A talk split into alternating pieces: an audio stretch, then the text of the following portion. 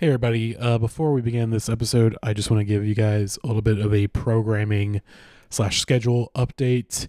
Um, episodes for the next uh, few weeks or so might be a little more sporadic, as um, sadly, um, my my grandfather passed away, um, passed away Thursday evening, and so uh, you know it's just gonna be it's gonna be a weird, rough couple weeks kind of while I kind of deal with some things. So I will probably not be on this podcast very often or at all for the next few weeks um, as I kind of pass off some responsibilities to other people.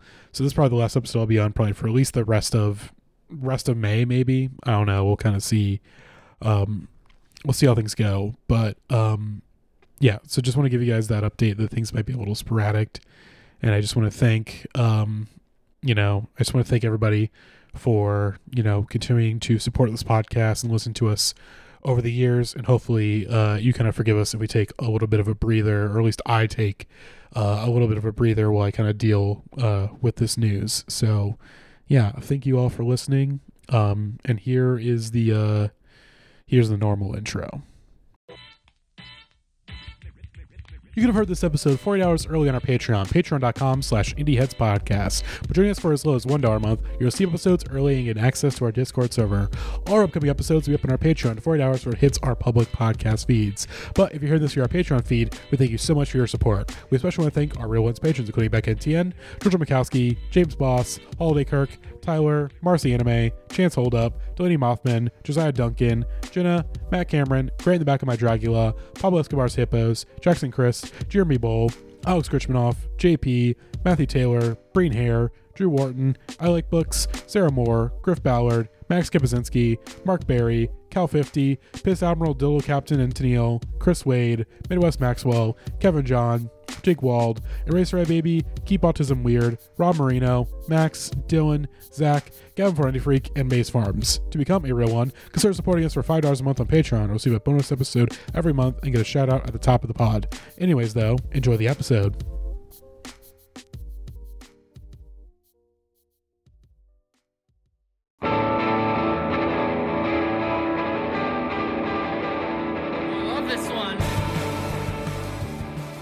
Hello, everybody, and welcome back to the Indie Heads podcast. I'm your host, Matty, aka at Murphy and Prince on Twitter. On this episode, I am joined by Jackie and very special guest, Alexis from the Hot Singles podcast. Uh, welcome back to the pod. Thank you so much. It's a it's a delight to be back. Uh, we have not had Alexis back on since uh, their best new pod episode, so glad to get them back on for the mainline series. And Alexis, you're the reason we're actually here today because uh, what are we talking about on today's episode? We're talking about the state of K-pop because a thing happened when the I think this was when the Coachella lineups dropped, right? Where people freaked out about Blackpink being listed as one of the headliners. Yes. And everyone was like, okay, apparently Blackpink are a thing in American pop music now. Uh, why? What the hell? How did that happen? Uh, not really sure. Um, yes. And given that one of the other podcasts that I've done, other projects I've done in the past, is a big explainer intro to K-pop podcast for like music interested newbies called Stan Ontology. And I'm still a K-pop fan and listener. Um, it was an opportunity for me to come on and say like, okay, uh, you might have some like maybe decade outdated ideas about what K-pop is if you remember when Psy happened, which is like fucking 15 years ago at this point. Yeah, I know it's scary. Um, Yeah, I mean, at this point, yeah, I think just with the with the rise of BTS, and I guess to an extent Yeah. Blackpink, it's just sort of like your average American probably has more knowledge of K-pop now than they would have, you know. yeah. Whereas Psy was sort of this like novelty act to us at the time. Yeah, absolutely. It's, Now it's just sort of like a full blown similar invasion. to what has happened with Latin music in the last decade, where originally they were just like, oh, okay, so Daddy Yankee is a thing, but there's not going to be any more of these, and that's how we were with like BTS and like uh and Psy, and now Blackpink headlining Coachella feels like the kind of gate opening moment of like, oh wait, all of these are cr- t- totally commercially successful in the U.S. because they're successful worldwide, and it's like yeah, the the Western uh record industry in the last three years being like, oh, people besides white people exist, and a lot of them live in America even. Um, yeah, but it- also it's even that a lot of white people like can follow K-pop now, like that it is really this global and that people aren't like freaking and also that a lot of this is in English too is the other thing. Like them just realizing like, wait, this isn't even really that hard of a sell. Yeah, it's it's fun because one of the consistent themes through all the bits of both Stan Ontology that we covered, but also just ge- generally following K-pop history, is various attempts to crack the US and crack English language performance to some degree. All of them Yeah. faltering, all of them weird idiosyncratic, but like all of them having something to them. But us arriving at a like quite professional, quite slick, like you know, moment in this in this big machine. There's also like Mhm. massive industry machinations happening behind this, like tie-ups Yes. between yeah, like big Universal and SM being the biggest one. Like we'll we'll get into it when it comes to it, but like yeah, there are like reasons and like big industrial material forces driving, you know, uh, like K-pop hitting the US as a market and like sticking, which is exciting. Yes. Um, and we should mention really quick before we get into the songs, uh, we do have a fourth guest, although they are here in the form of transmissions, as uh, Rose cannot join us. But Rose had thoughts on this playlist, uh, so I'm just gonna play the Rose intro and see uh, what she has to say because I, I we're just gonna I, I, I which by the way I've not pre-screened any of these, so always the way I'm just gonna hit Rose the intro Yeah, I'm always excited. gotta- and hope for the best. Hey, hi, hello. This is Rose, your number one friend. Uh, I, I made the dire mistake of having a really active social life for once after being just like shut in all the time. And like then I realized like, oh, I can't go record this episode. I gotta go see the Mario Many movie. such cases, many such cases. th- These are the situations I get myself into now. Anyway, uh, I really wanted to be on this episode regardless, so I'm just gonna send a bunch of transmissions in, like remotely, cause uh, fuck you. I want to be on here too, and I want to ensure that we like actually talk about non-English speaking music seriously without like just devolving into goofs completely. Like I know y'all want to talk about gasms or whatever. I'm sure gasms is funny. Like I've listened to a couple songs from him, and just like yeah, that's pretty funny. But just like I've, I've had It's enough of that. I've had enough of that. So I'm I'm just gonna check in here and try to like give serious thoughts on the songs as I can. I I, I really want to like K-pop, not not to pull a haters gambit of like I want to like it, but like I really do want to enjoy this genre because I because I've been getting really into non-American music lately, like more in a more serious manner. I'm just like, yeah, I should probably engage with this, like as one should, and then also just like. Li- Listen, I'm gonna get into it later, but damn, there's, there's those New Jeans singles, dude. We got we got to talk about New Jeans. That's like yes. that's its own thing. I feel Mhm. like. Yeah. Okay. Cool. See you later. Oh yeah. Uh, I should note that we were supposed to record this episode a week ago when when Gasm's fever was at an all time high. I don't think we're gonna. I don't think we'll get into it that We much don't on this need episode. discuss gasms besides the fact that uh, The today Smokey. Robinson released a Pitchfork over under video, uh, and then uh, Nnamdi did a, a drum cover of of a clip from that Pitchfork gasms video in which Nnamdi rhythmically drums to uh, uh, Smokey Robinson listing a bunch of kinds of orgasms. Anyways, Anyways, uh, our first song, Alexis. What is what is our first song of uh, of the pod? Our first song is sort of a, like a why the fuck are we here in the first place? It's the biggest single of Blackpink's re- latest release. It's Pink Venom, um, which I'm gonna get out of the way. It's a fucking terrible song. I really, really strongly dislike this song. Okay, I'm good. Okay, I'm glad you're saying it because I, I was afraid to No, no, to, no, to no. to speak my mind I'll- I'll 1st on this it- one. I'll I say it like this. Like I, the way I structured this place was like we needed setup. We needed like what what are we like doing here? And um a large part of it's like you know there is a thing that's breaking out commercially, and it's Blackpink's like we're bringing back the swag yellow era. definitely. yeah, this sounds like so. Uh, uh, the my my my theory of K-pop, which is very unfounded. I want to say it's unfounded. Do not listen to me. I don't know what the fuck I'm talking about. A lot of the K-pop that I've heard or been exposed to, it always feels like it's a couple years behind what is going on in American pop music. And Blackpink is this song sounds like like Iggy Azalea. It sounds like fucking Black Widow Baby from He like literally just 2014, uh, 2015. interpolates The uh, the melody from Pon de Replay, like Yeah, in yeah. that in that verse come, Absolutely, second yeah. Uh, like when you say being in or out of time it is such a fascinating thing because like k-pop is also the thing that is notorious for like being ahead of the curve in very specific ways it'll like grab genres internationally that are like still subcultural make them pop music and then like make it marketable elsewhere in the world and like that's a thing that like happened with edm in k-pop before it happened in the us it's just like this aesthetic is now like dominant and everywhere and it's not going anywhere so like they can release Yeah. a song that sounds a decade old like easily. Like this sounds like oh we'll get to Hyuna. Like that's a song that Hyuna could have released in her group ten years ago and no one would have batted an eyelid. And it just it's out here now and apparently has you know six and 650 million views and apparently this is normal. Apparently this is normal. Yeah. Yeah, we, we just we just talked over the the rap verse, which uh, I, I feel like I can safely say why do we why, why did this need a rap verse? So I- Like, I mean, what's it- going on? What, what, what are we doing I- here?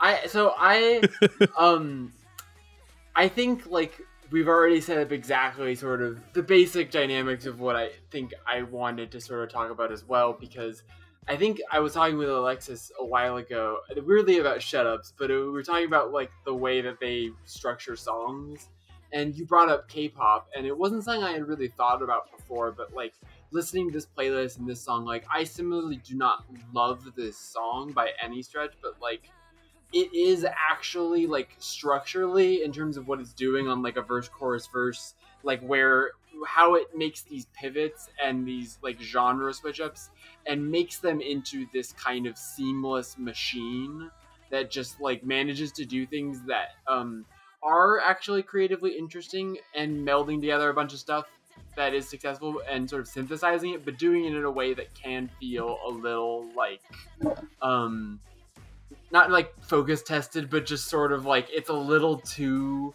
and it can lead to I think sometimes reactions from Western critics, which like I really don't want to throw him under the bus, but like uh, Jeff Weiss's Coachella article that he wrote about Frank Ocean that also talked about Blackpink, I really I liked a lot of parts of it. I but I thought some of his commentary on Blackpink and trying to tie it into like AI stuff was like a little bit of a a little bit of a stretch for me. There is And- something and- like distinctly Orientalist about the whole like, oh, the Asians are like automatons. Like it's there's something very on the nose about it. I get like the hundred percent. Yeah. I get the vibe though about the sort of like pitch perfect construction because like okay the rap verse that you highlighted is like slamming from the like big chunky EDM hip hop into this sort of like weird boom bappy like East Coast mm-hmm. sine wave synth like nonsense Yeah. like it is completely incongruous it is like not really very effective at selling them as like actual interesting hip hop artists Yeah. what it is though is just like the sort of textural and tonal contrast section to section you'd never bother to get in an American pop song like these sorts of bumps are not common also just like like it's not actually that common you get many american pop songs that aren't like just straight up trap songs that are this harmonically yeah. interesting like Mhm. like you just have the weird fucking scale like i did the the like the maths in my head like i know which mode of the harmonic minor it is like th- this isn't like technically interesting on its own but just like there is always flavor there's always like really mm. strong songwriting intention here even if it comes off as like incredibly incredibly like stage managed. And like that it doesn't lean itself to the sort of like naturalistic charisma that like would prevent someone from ever accusing it of being ai produced. But you know Yeah, like still it don't please very- don't call feels ai very produced.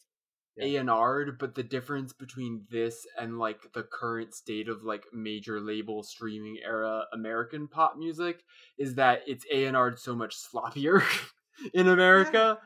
Yeah. Yeah, Whereas Which honestly, I kind of, I in, in some ways, I kind of there's a charm to that there that I kind of be a charm respect in a it, way. but then there can also be the like Jesus Christ, like this thing is fucking. Pink Venom doesn't waste your time. Pink Venom is very efficient in what it's doing. It is also, I think, like you're saying, like I think that is the thing I like about it is the fact that when the rap verse comes in, it doesn't just do a a beat switch, and we can talk about the state of quote unquote beat switches in popular music and how uh, Drake needs to be arrested. Um, but like I think that the nice thing about it, like speaking to textural change, is that it doesn't just when you think about like when R and B, hip hop feature verses started becoming such a huge thing on like pop radio, and kind of the clunkiness of like this is an R and B song, and now step aside and like the camera, the music video camera is gonna pan over to a different scene, and there's gonna be a rapper rapping over the exact same instrumental, kind of clunkily inserting himself into this equation.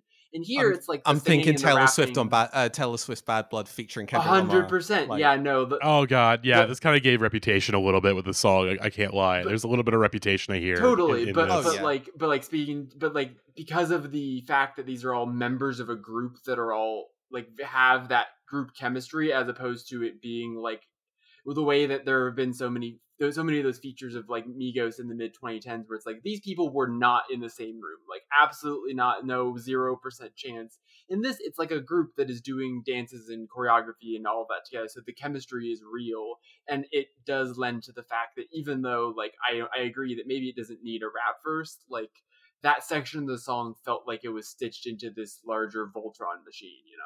Not Yeah, immediately go back to absolutely. machine metaphors. Yeah, it's really. Yeah. Sorry, go for it. Go for it. I was gonna say not to blow my, my load too early in terms of uh, of a thesis, but it's very funny. You know, you kind of mentioned the Jeff Weiss and the AI thing. I feel like some of the same people, or like a lot of the same people that would criticize K-pop, like, oh, it sounds just so, you know, whatever, like whatever random criticism AI or some, something that's like, oh, it sounds so AI, are like the same people that were praising that Drake and Weeknd AI song, being like, yo, this is awesome. Well, that, that yeah, just- exactly. That wasn't Jeff. Yeah. But I It- do- it's I just do- like, okay, so, like, this is- yeah. It, it, it's it's just like I, I again I'm I just want to admit straight up I am a fucking idiot when it comes to this. Like I feel like I'm so out of my depth on this episode. I feel like you delivered this playlist to the wrong podcast, Alexis. in some ways, it's just like why like I I've been so afraid like I which is why I'm Yeah, glad that we have. Jackie because Jackie can can because I don't know music theory. I don't I I, don't, I, Matty. I- I- do I know music theory? I fucking don't. I fucking No. fake my way through it. You you don't. no need to no know but you're way better at faking it than I than I than I am. The faking it's all Um, lies. Oh, th- so I will say, That's true. just on the like straight up a like a, a and not with it to within an inch of its life point. Like one of the tracks that I thought about putting in but didn't was one of the bigger recent singles by um aespa, which is SM Entertainment's new massive girl group that has sort of been like almost trying to How ta- massive are we talking? How many members? How many? How many? Oh, how massive uh, are we talking? this talking? is- four members, but also eight members. Only because- four. Okay. because they've got Uh, a sort of virtual reality counterpart who are also kind of like their avatars, but also kind of group members, and they like synchronize and do internet things Oh. together. Yeah, it's it's a whole vibe. But yeah, so like one of their songs is straight up like the worst hyperpop you've ever heard because they've. I, will throw the word. Pop, I've done this bit on on. Um, was it written by Frost Children or something? No, it was written by the SM Entertainment in-house team, but using like splice pack umru underscore snare underscore four, like oh very straight up like there are all sorts of stories like very simply that like Gupi and Fraxiom were like almost brought in as- into one of the like writing retreats that sm ran but oh the pay and conditions were so shit that they refused some level so they just decided to basically recreate all their stuff but in-house which you can tell Okay. hasn't worked at all because the song is like I say this to drag another technical term, but like polytonal. Like the ad libs and the bass line and the main vocals are not in the same key. It does not work as a pop song. But like See, that's kind of camp. it- That's kind of camp in its own the, way. This is the point, is in like A and R to within the in, in bleh, to within an inch of Mhm. your life can sometimes result in the sort of like undistinct, indistinct slop like Pimp Venom, like a thing with like not very good hooks and not very much to like differentiates it from stuff you had a decade ago, or it results in stuff that's like so chaotic and so on its bullshit that like only someone with like incredible aggressive vision is ever going to come up with this, and you need people who are like not perfectly inside the cultural context and also willing to just try shit with massive budgets to like make it happen, which is exciting. Like this is part of what Mhm. we're doing here, and like camp is absolutely part of the appeal, no question.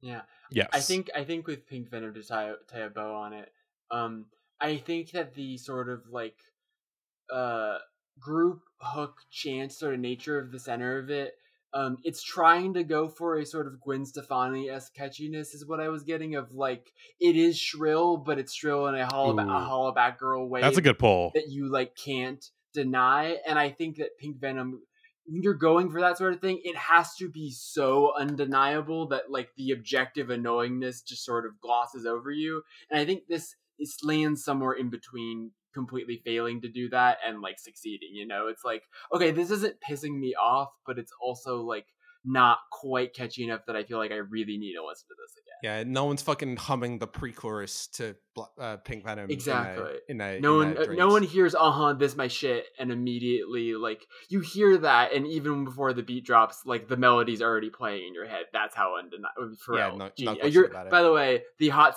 the hot singles episode on Pharrell fantastic uh a lot of really great analysis and a lot of really just like making noises at Pharrell uh productions which is what that podcast should have been Thank you so much. You Mhm. can subscribe to Hot Singles Yeah. in any podcast app and get it a week early at exportord.io. for just one dollar a month. Uh, one dollar for a a month. dollar. In the description, link in the description. There you go. Subtle. Hey, so uh, when we record this episode, uh, we forgot to do something about half until about halfway into the episode. Uh, Rose sent in a bunch of transmissions for us to play uh, after during the songs uh, with her thoughts on the songs, and then for the first half, I just forgot to do that because I was tired and I just woke up from a nap. So uh, you're gonna you're gonna hear uh, after we we finish our discussions on these uh, next couple songs. Uh, you're gonna hear uh, a sound effect. I I'll you'll hear a sound effect, then you'll hear Rose's transmission, and then we'll be back to our normal discussion. Uh, it wasn't until halfway through where we actually incorporate the transmissions into the actual episode itself. Rose, I am so so sorry. I apologize deeply.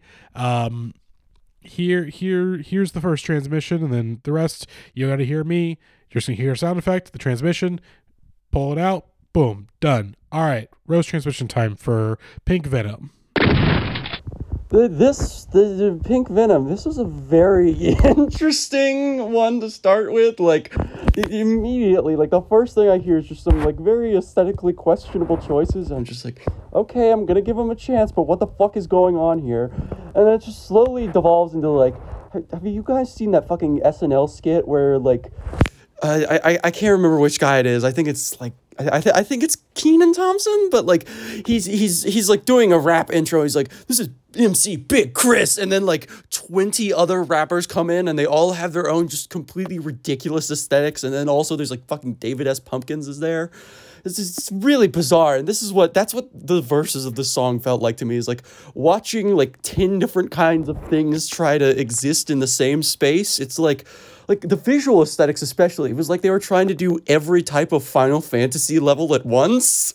Like i don't know how else to describe it. It was it was fucking bizarre. I really like the hook though. The hook was good and especially when they did a little breakdown with that gratatata or whatever. Like just it's yeah very very very interesting. I don't know how to feel about that. That that was a weird ass start to give me I- I- oh my god! If, if, if, if it's like this, I feel like I'm just gonna die of sensory overload afterwards. Anyway, yeah, cool. Bye.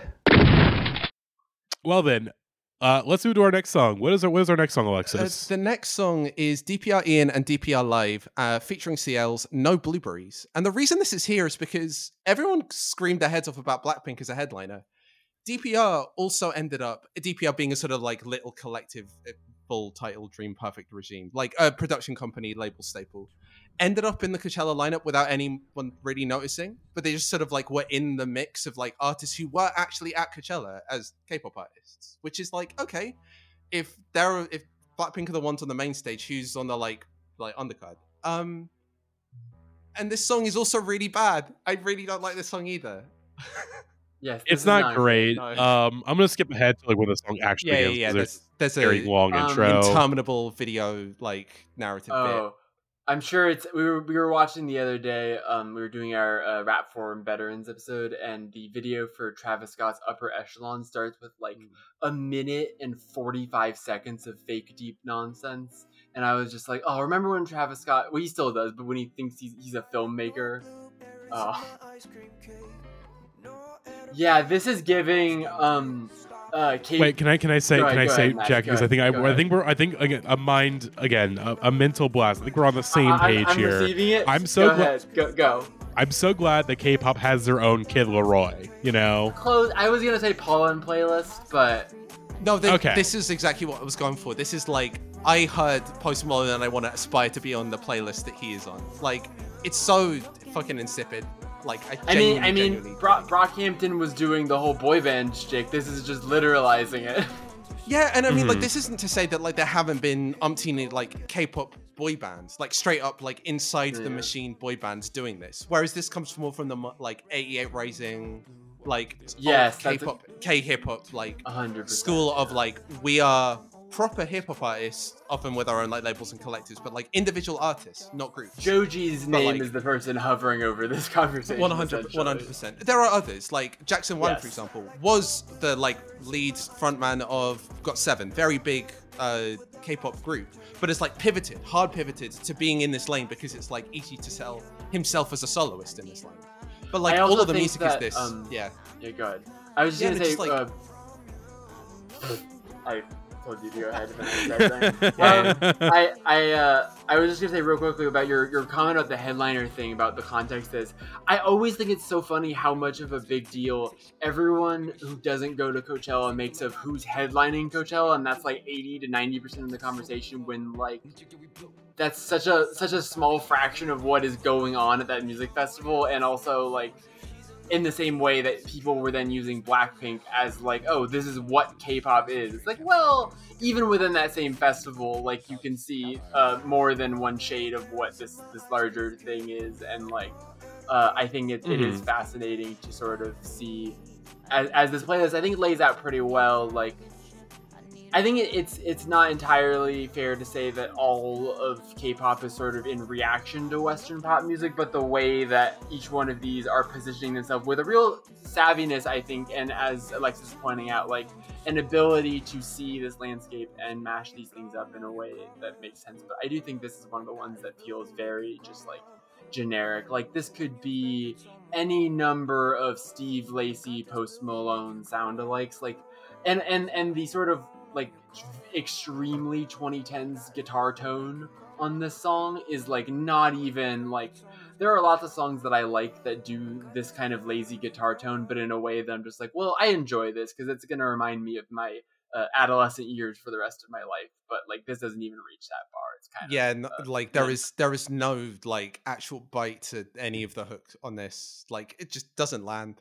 Um, and Mhm. and I mean, like this is also to say, like you know, K-pop's not immune from this sort of like aspiring to some very mid aesthetics, and like that's you know just entirely present, and also part of what actually sells in the US. So that's what comes over. Which no, hundred percent. yeah. Mhm. it's and gonna- I think that was a little bit it. of my. I mean, we'll get into this with the next act, obviously, but like, I think a little bit of my initial hesitation to K-pop in general was the sort of me only seeing it as a boy band thing, and my larger issue with. Even though I literally one of the first two CDs I ever owned was NSYNC. I'm not above boy bands. However, um, I do think that there is a certain kind of like Nickelodeon star style singing that I have come to hate, which is the like self consciously sexy voice. You know what I mean? Like there is such a big difference between the singers that I think are genuinely just like like by their very essence sexy and people that are self-consciously trying to affect sexiness in their singing and there's a particular style of that that I think certain K-pop acts that I've heard can fall into, and that's been a lot of what rubs me the wrong way, even more than like production or whatever. Sometimes that's just like, uh, I'm not I'm not vibing with the vocals here, but I I think that this is doing that, but in a not in the boy bandy way. It is very much going for that kind of like mid-register streaming pop sort of thing, and it's just so boring. I yeah. Mhm. yeah. Yeah. I was gonna say, uh, I, I by the way, the, the the thing I mentioned at the top being like, oh yeah, it feels like K-pop in in my in my head canon, which is again my my dumb stupid head canon. It feels like it's a couple years behind. Uh, I've assigned a year to every single song on the playlist of what when when I think it came out in, like in terms of the sound. This is so far one of the more modern ones. It sounds like it came out in like 2019, yeah. just because again it has that Post Malone kind of. I was thinking like when sound. did Sunflower? When was the amazing the Spider-Man movie that had That was, like? 20, 2009, I think that was 2019, 2019 into 2020. 28 I want to say 20 2019. 2018. 2018. So yeah, that's exactly right. Then it would be like a year after that, where people. Yeah, are it has to be, a, sort it, but very specifically a year after Sunflower blows up and like makes a lane for lots of people to do replicas of it. Yeah, That's like one of the most streamed songs. I think it's like in the top five, top six ever streamed It's songs crazy. on Spotify, which is nuts. yeah, it is currently like, it was a at hit. Uh, 2.6 billion. God damn. Okay, this next recording is guest starring my lovely little cat, Wiggum. He's like sitting like right now he, he's like currently trying to decide a spot to sit at. He he doesn't know what to do. He's like kneading on my legs right now. It's very difficult to think about this song, but I need to for the sake of this recording. Oh, there he goes. He just left the room. Okay. Anyway, uh, no no blueberries. Uh, I I did not know what to make of this one when I was watching the video at first. I was just like, it it, went through like three different aesthetic shifts before it was finally like, uh, yeah, okay, I guess we're just gonna be scary, even though it doesn't fit the song at all. Like, not not not even remotely. I I just. I, I was fascinated by this one. This is this is a very pleasant song. I enjoyed this greatly. Like I, I I mainly like the guests more than the actual like lead singer though. I'm gonna be honest. Like I found their presences to just be more interesting than his, and just like I I, I don't know having I do I, I I don't want blueberries in my ice cream cake. It's just a weird sentiment to start your so to start your like chorus with. I'm just like, what the fuck is going on here? Like, I I, I just it's oh it's just I I, I am sen- sensorily overwhelmed just because of the visual stuff. I'm just like, this is too much for me. like trying to digest like pretty decent normal pop songs with just like really batshit visuals just sets my brain on fire for some reason. Also, probably because like right now I'm like really distracted because it's like I gotta leave the house in like half an hour to go see the fucking Mario movie. Like again, I gotta go see the Mario movie. That's a running thread through these recordings. It's like I gotta do that later. it's really important, guys. Anyway, I'll, I'll get back to you on the later songs. Yes, hello, bye. All right, let's let, let, let, us move on. Let's get to, to our to our next song. Uh, Alexis, what what is our next song? So the next song is like K-pop's got a problem right now, which is that BTS aren't really BTS right now.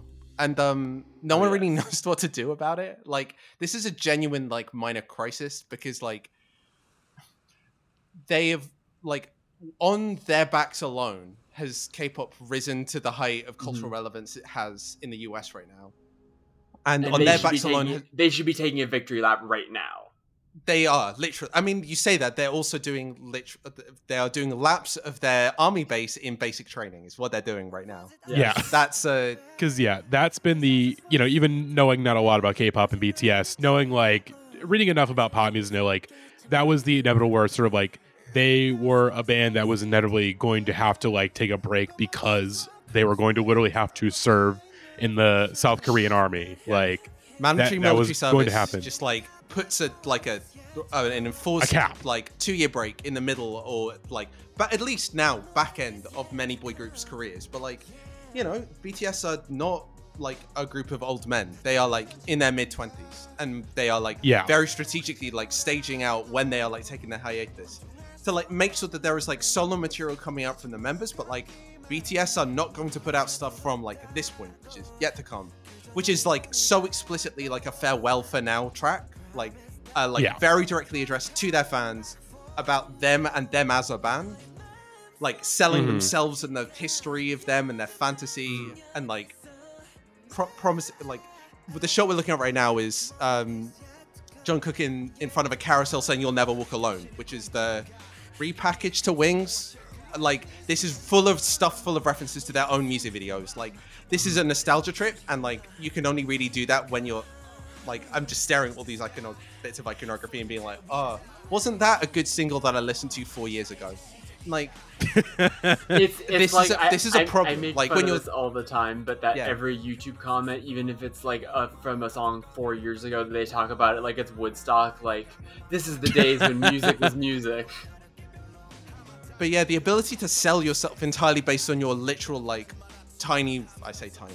Your extensive but very No. like temporarily compressed back catalog is like impressive. But also like it- they are selling to their fans in this No, one, but they're not selling to like the mass market. Which It's I mean they've got a problem now. They can't do the like big explosive expansion. yeah, it's really fascinating because on one hand, you can tell that this is not like, oh shit, this is blowing up at this exact time when they have to do this mandatory service. What are we gonna do? It's like they saw this problem coming a while ago because this has been this slow building thing, and so they sort of were like, how can we plan this out? to make this absence that we can't avoid as like painless as possible to the brand and that has this kind of marvelifying effect where it's like all right this is good but this sort of feels like it's sort of a a, a, a, a lodestone that is in place for like a five to ten year plan Yeah. where you're just like okay well this isn't this can't be exciting just even even if it's good it like can't be um like it can't feel like genuine inspiration or excitement just because it's too it, it needs to serve too much of a uh, a larger brand purpose Yeah, it's a load bearing music video. Yeah, I like that.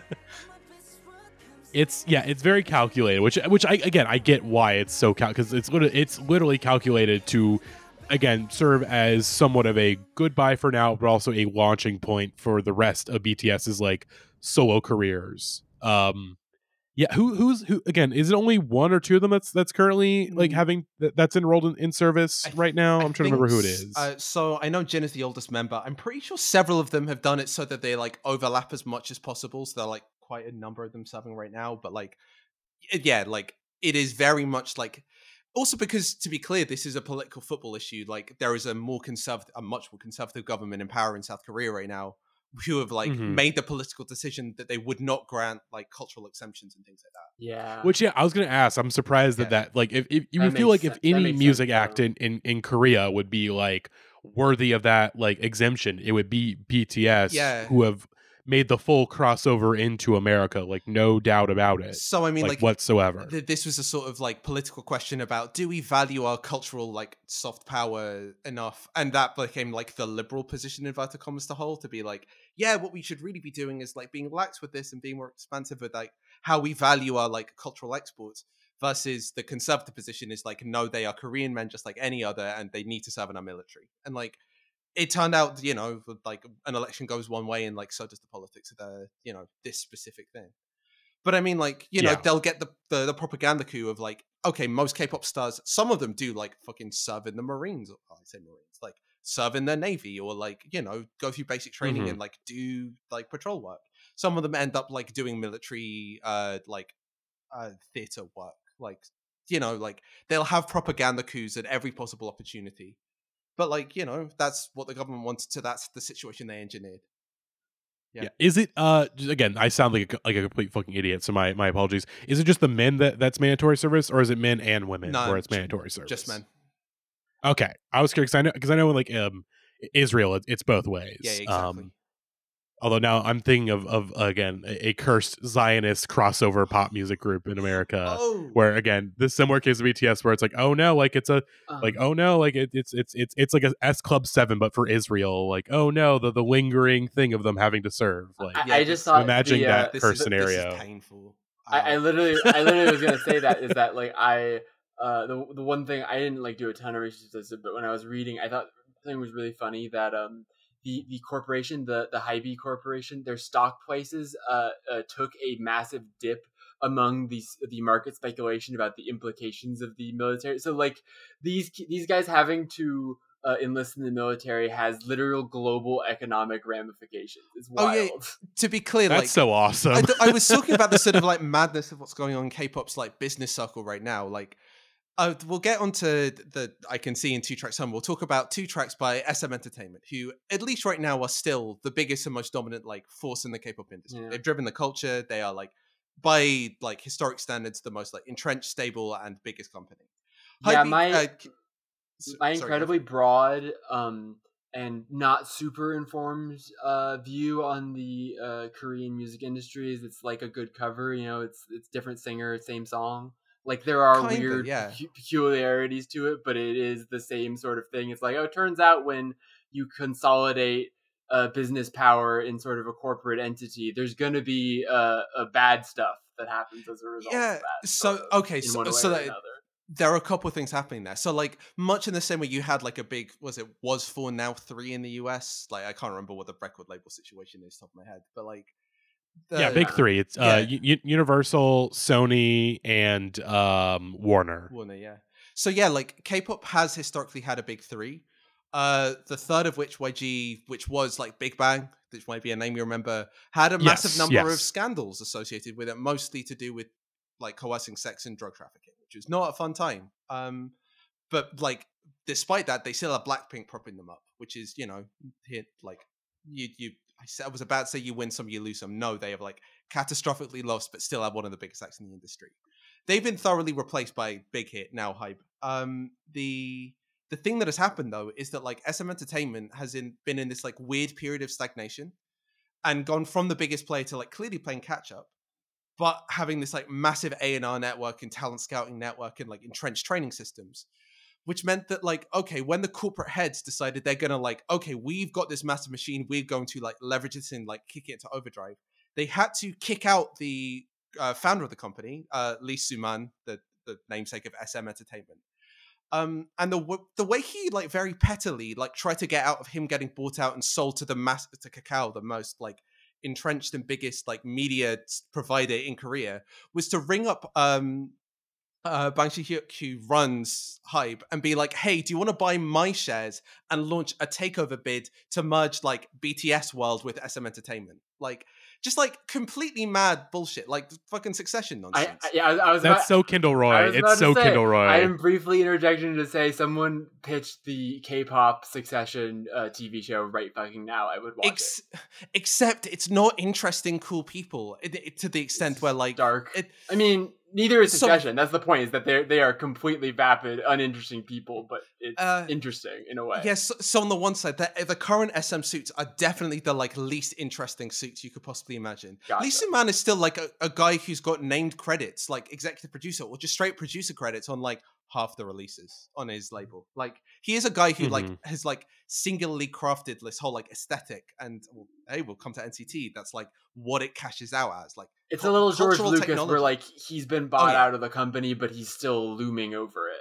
Exactly, one hundred percent. Like his whole like scheme is the way that K-pop runs by. But like behind this, this like guy in short, uh, short, snappy suits with a like playbook for how to like mass market music internationally. It's It's, like fighting just- boredom fights. Yeah. Yeah, it's also just the other thing I think is funny about it. And I think this is what makes I think for most of the real differences in how these businesses have evolved is that like you describing SM as being sort of this like old lion that's sort of a little on the decline now, but was the one that sort of created the model for everyone else. This is still happening on a relatively like they were formed in 1989, right? Like, Yeah, so yeah, the yeah. fact the fact that it, this has churned so quickly, like with the with the current state of just like economics largely, but specifically in entertainment, it's like they're speed running the American record Oh, industry. 100%. basically what it is. Yeah, they're also speed running the consolidation with like media service providers with the Kakao acquisition of SM. Like right now, like the song, that- quote unquote, that kicked off K-pop as like a modern phenomenon is like a 1992 New Jack Swing track called uh, Nan Arayo. Like this is like we can talk about the massive US music, the like history, but like now this is a very modern, very recent cultural production process that like is like it has its own textbooks written for itself. Mhm. Um, this isn't like like uh, this big sprawling complex thing. It is Totally. very much like about eight guys in three different boardrooms.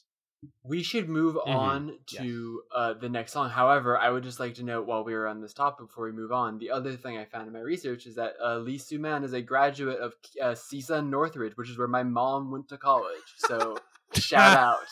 Shout out to Lucy. Hell man. yeah. Yeah.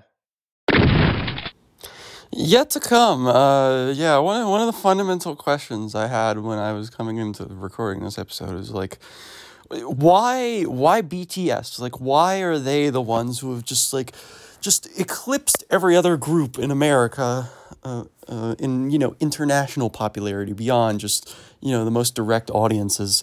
That them and Blackpink, those are the big two, and I don't think I'm any closer to understanding it in BTS's case. Like Blackpink, I kind of get it because like they got flashy and loud aesthetics that really you know just like go all over the place and translate well to people. It's like if you you can find something that's your favorite in every person, I guess.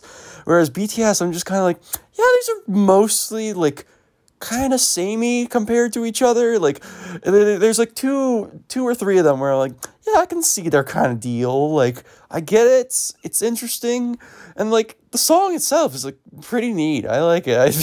I, I, I just find it very jarring when like one of them is like, we're gonna touch the sky before the day we die. It's like, what? That, that's just a very out of nowhere sentiment to me compared to the rest of the song. It's just like, yeah, we're, we're trying to be really sweet about this. It's just like, yeah, hardcore, hardcore. Fucking, it's just. Oh, anyway, uh, so, someone please save the BTS boys. They're trapped out in the desert right now. Those guys are gonna fucking die of la- uh, of lack of water, of thirst. You gotta save them. Save BTS. Had please out there, everyone, uh, all all of them. Please save everyone, especially Jungkook. Uh, uh, yeah, yeah. Uh, sa- hashtag save BTS. Hashtag get the boys out of the desert. Hashtag uh. I, I don't know. Just please get them out of there, please. I don't I don't want anyone to die because of this. this that would be really upsetting.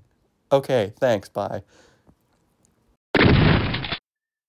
Oh god. All absolutely. right. Uh, what is our what is our next song, Alexis? So, uh, you know how I talked about like Blackpink sounds like a track that could have come out a decade ago. Um, Hyuna was making those Mhm. tracks a decade ago. She was part of a group called Four Minute, who were really fucking good. Um, but like fully on the front edge of the like the the like swag yellow dope wave. Like this was the look, Yeah. this was the energy. And like 100%. five, six, seven years later, she's like a grown ass woman as a solo artist in the K-pop industry, making songs for herself about herself, basically.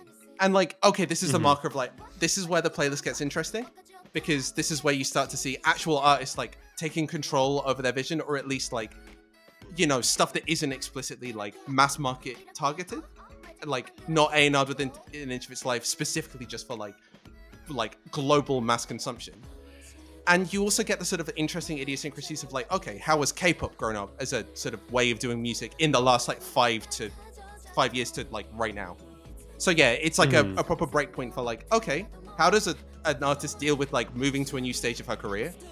And like there are bits of this video that like immediately bring to mind like the pappy uh sorry water me the FKA twigs music video with the like bulging eyes and like she's playing a, a Yeah, like, I was gonna say the eyes are staring. It's like the it's like the that one picture of Miley Cyrus, like the big blue eyes, Oh, just yeah. like staring daggers at me.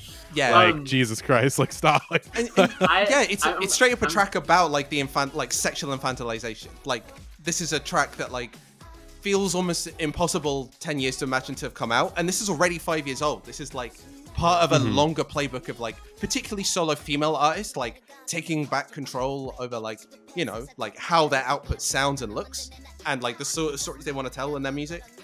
But I also just think it's a really good pop song, and I just wanted people to start It hearing is. it a bit more. It is a very good song. Uh, to me, the like sort of synthesis of reference points that I immediately clocked was a the Clean Bandit song "Rather Be" was the first thing I thought about immediately. I don't know if you know that song, Alexis. I- um, you're talking to someone who like Jesus. Like I'm literally in the circles where the Clean Bandit fucking school of like classical munis- music meets deep house. Like, uh, Okay. dude, that I that mean, fucking I- I assaulted me with knives. Jesus. I, fi- I figure, but I just it's like that, but then then it immediately ramps into a chorus that is hundred percent like Maddie on 2016, which is like Exactly, right, this yeah. is happening, yeah. Like so, like I think this is I, I'm glad that we're on the same page. This is by far the mo- the, the best song on the playlist so far. I, yeah, and I, I mean, I'm very much had like three songs of setup and then like nine songs of okay, here are bangers from mostly the last year or two that like Yeah. sort of set set out where like the interesting things are happening.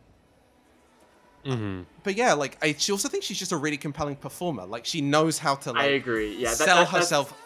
Yeah, That was you the know- biggest thing I took away from this is that like those reference points do have their kind of like oh I can sort of pinpoint the year and the sort of vibe and all of that, but like the the central vocal performance is charismatic enough to push through that and not have that be the first thing you're you're uh, obser- uh, observing every time you're listening to it. Yeah, and like know that she is kind of a sex symbol to a degree, and like one of the funny like going to the industry behind the scenes stuff. She got kicked off her label that I think this was still released on. I think this was on um Dice. I think it was on Dice.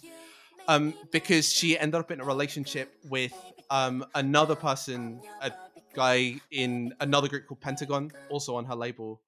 Sorry, Cube. That was the one. Um, Dice is the fucking EA EA like Battlefield's Mirror's Edge developer. That's I was getting confused with other three letter words. Uh, There's uh, something because yeah, there's there's that words. dice. There's the there's the ticketing company dice, which is Oh, I would s- I will say not to do promo for Dice, a fucking ticketing company. they are currently the best ticketing company in the world because of no stupid fees, and it's really easy to get tickets on their website. Just like oh, go to the site, click, I want this ticket, boom, payment, bam, done, I, easy peasy. I got tickets to Kalella's only London show for a long time on resale from Dice, and I'm very grateful to that uh, for for that to them.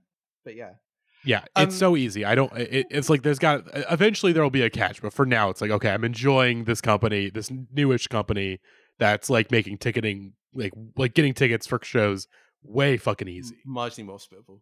But yeah, um, all of just loop back. Cube Entertainment. That makes a lot more sense. Um, yeah, they kicked both Dawn and Hyuna off their label, who are like easily their two biggest stars because they were in a relationship with each other and this leaked. And obviously, among many other sorts of like weird disciplinary measures that uh, K-pop uh, like production companies and labels have about their their like their talent. One is just very straightforwardly like relationships are like fully verboten and they've moved coincidentally to Psy's label, and Psy has become basically the home of um like weird cast off solo performers trying to get like more adult ways of getting treated in their production processes. And yeah, Hyuna and Dawn are like kind of a sweetheart couple of mine, um, like kind of a K-pop power couple, and uh, they've been off on again, off again for a little while. But like, just like you know, actual fucking adults being actual fucking adults while also in K-pop is like a genuine remarkable thing on a basic level. So like, I'm Mhm. I'm here Yeah, to like totally. It has it has the same vibe as like when there's an American child star that somehow gets spit out the other side and seem like normal enough. You're like, fuck yeah, awesome, great Yeah. job. entirely. Yeah. Oh boy. Uh, also, uh, the year I would sign the song to, I originally had it clocked as like 2014, but I feel like after hearing the discussion, that feels a little too mean. So I, I might bump it up to just like current year, which is 2017. Like it definitely sounds like. Also, just re-listening to it, being like, "Oh yeah, this sounds like perfectly like something that would have came out that year." Um, like, and I think yeah. it did. So you're right on the Yeah. money, or Yeah. at least thereabouts. I guess I did. I did write down when the songs actually came out in my notes too, so I would know for sure like how far off or how close I was to to the actual year. yeah, yeah, yeah. Um, Babe or uh, Bebe, as one might call it. Uh, th- wow, this this one, holy shit! I really like this one a lot. Like this is this is my favorite so far by like a country mile. I was just like really impressed. Like it reminds me a lot of like several trends of American pop music that kind of fell out of fashion over time. Like they're really like tropical flavored shit that we were doing around like a time of like Funk Wav Bounces one. Now we're on like Funk Wav Bounces two. It's fucked up how time passes like that. And then also like the really kind of trashy EDM inspired pop that we were doing around like a time of like the Chainsmokers. Like it's really fascinating to see those come together but done in like the most tasteful manner possible for either one. Just really really good stuff. I was shocked. I was very pleasantly surprised. Yeah this this is just a good good song i just i don't know what else to say about it oh man yeah i've, I've probably got to check out more of this song uh, but what what is our what is our next track? Our next track is Taemin's Advice. Um, this is the last track he released before he moved to, well, he did mandatory military service, which he is just finishing up right now. It's about a year old, uh, like 15 months or so old. Um, Taemin is a uh, member of a very, very well regarded and uh, like like long time group called SHINee. Uh, SHINee have sort of, I think, formed in 2008 um so like proper proper industry veterans. One of their members t- took his own life like about four or five years ago which is sort of like marked the group since. But basically all the members have since had like either really successful like media or just straight music careers um including like Mhm. a lot of like big awards to one of the other members key um he, uh like basically had by the consensus track of the year in k-pop last year but Taemin's like by reputation the most dramatic best dancing like hard hardest working like straight down the line like if you want a fucking performance you go to Taemin um Gosh. Mhm. and I wanted this because it's like the fucking height of like overproduced melodramatic bullshit. They're just like, I, y- you can't fucking find this shit elsewhere.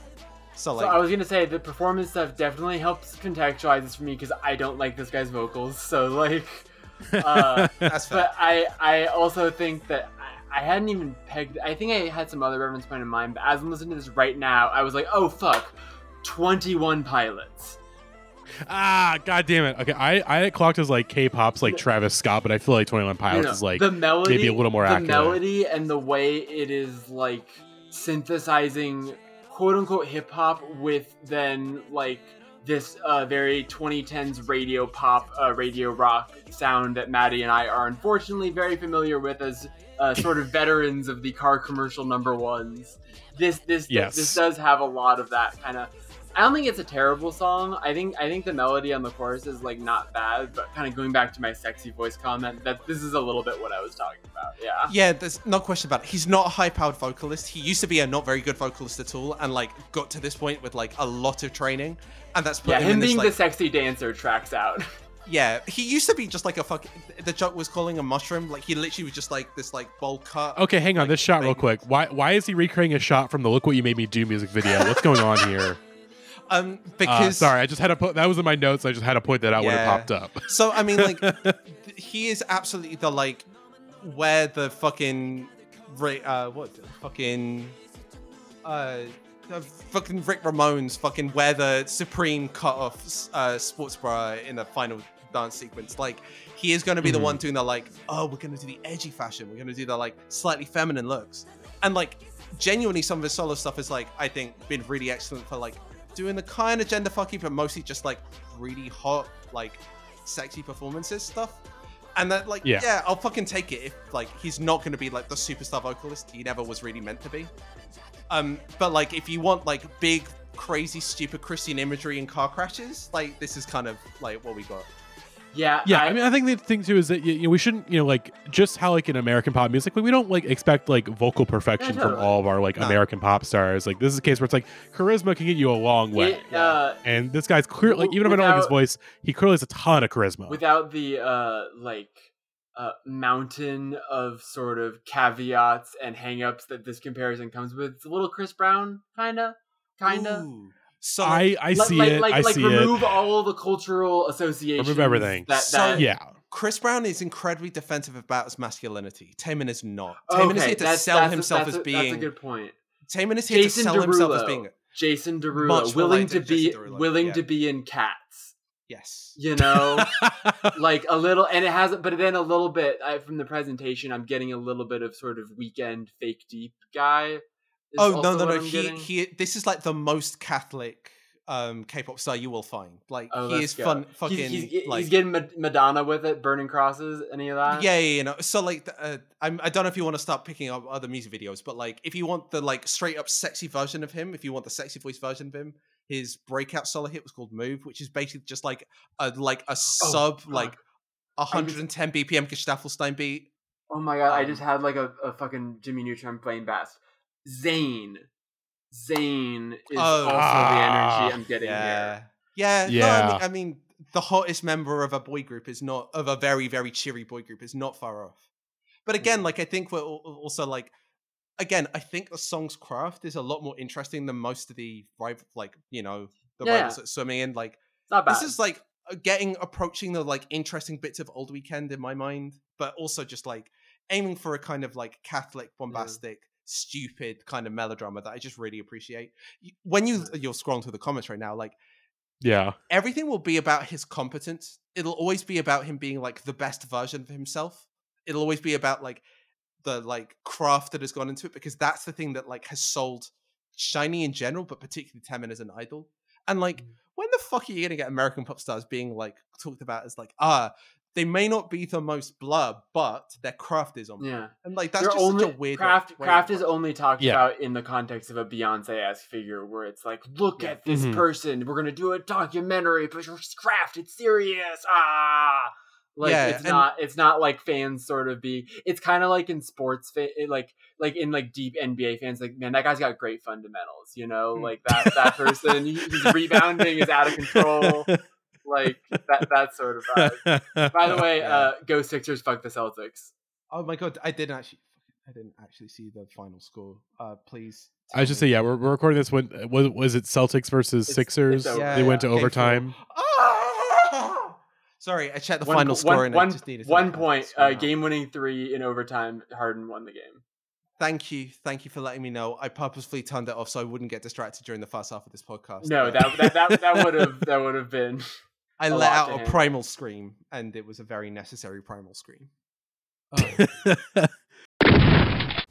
advice. I, I- this this one really confused me. It's going like, like visually, it's got a really weird, edgy aesthetic going on. I didn't know what to make of. It's just like this. This one feels like the most confused to me. Like it does not know what it wants to be in any capacity of the word.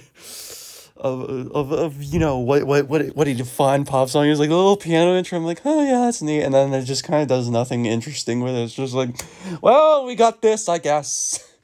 Yeah, just uh, th- th- th- this one just sorry, not not very good. I think. yeah, ho- hopefully better than this in the future because I just I don't I don't know what to make of this. I really don't. This is the one where I'm just like fully confused as to like who this is for. Maybe maybe you can tell me. Maybe you gotta help us, okay? That, that that was a quote from uh, Mario in Hotel Mario, another Mario property that is not the Mario movie, which I'm going to see later. By, by the way, did you guys know I'm going to see the Mario movie? Uh, with that case, let's move on. Uh, what is our next song, Alexis? So the next song is a stand-in for every group that's a boy group right now is boring as shit except for NCT. Um, NCT is the brainchild of aforementioned Lee Soo-man, with his like idea of cultural technology getting a refresh in like 2015-16 for neo-cultural technology. Um, which is basically his attempt to like systematize the like global reproduction of a very common format. It fucking failed. Like it just like the, the idea of having a K-pop group based in Bangkok and Tokyo and Seoul and Beijing and then branching out to globally to have like one in South America, one in the States, just like has not materialized. They very much decided they had to retrench the concept.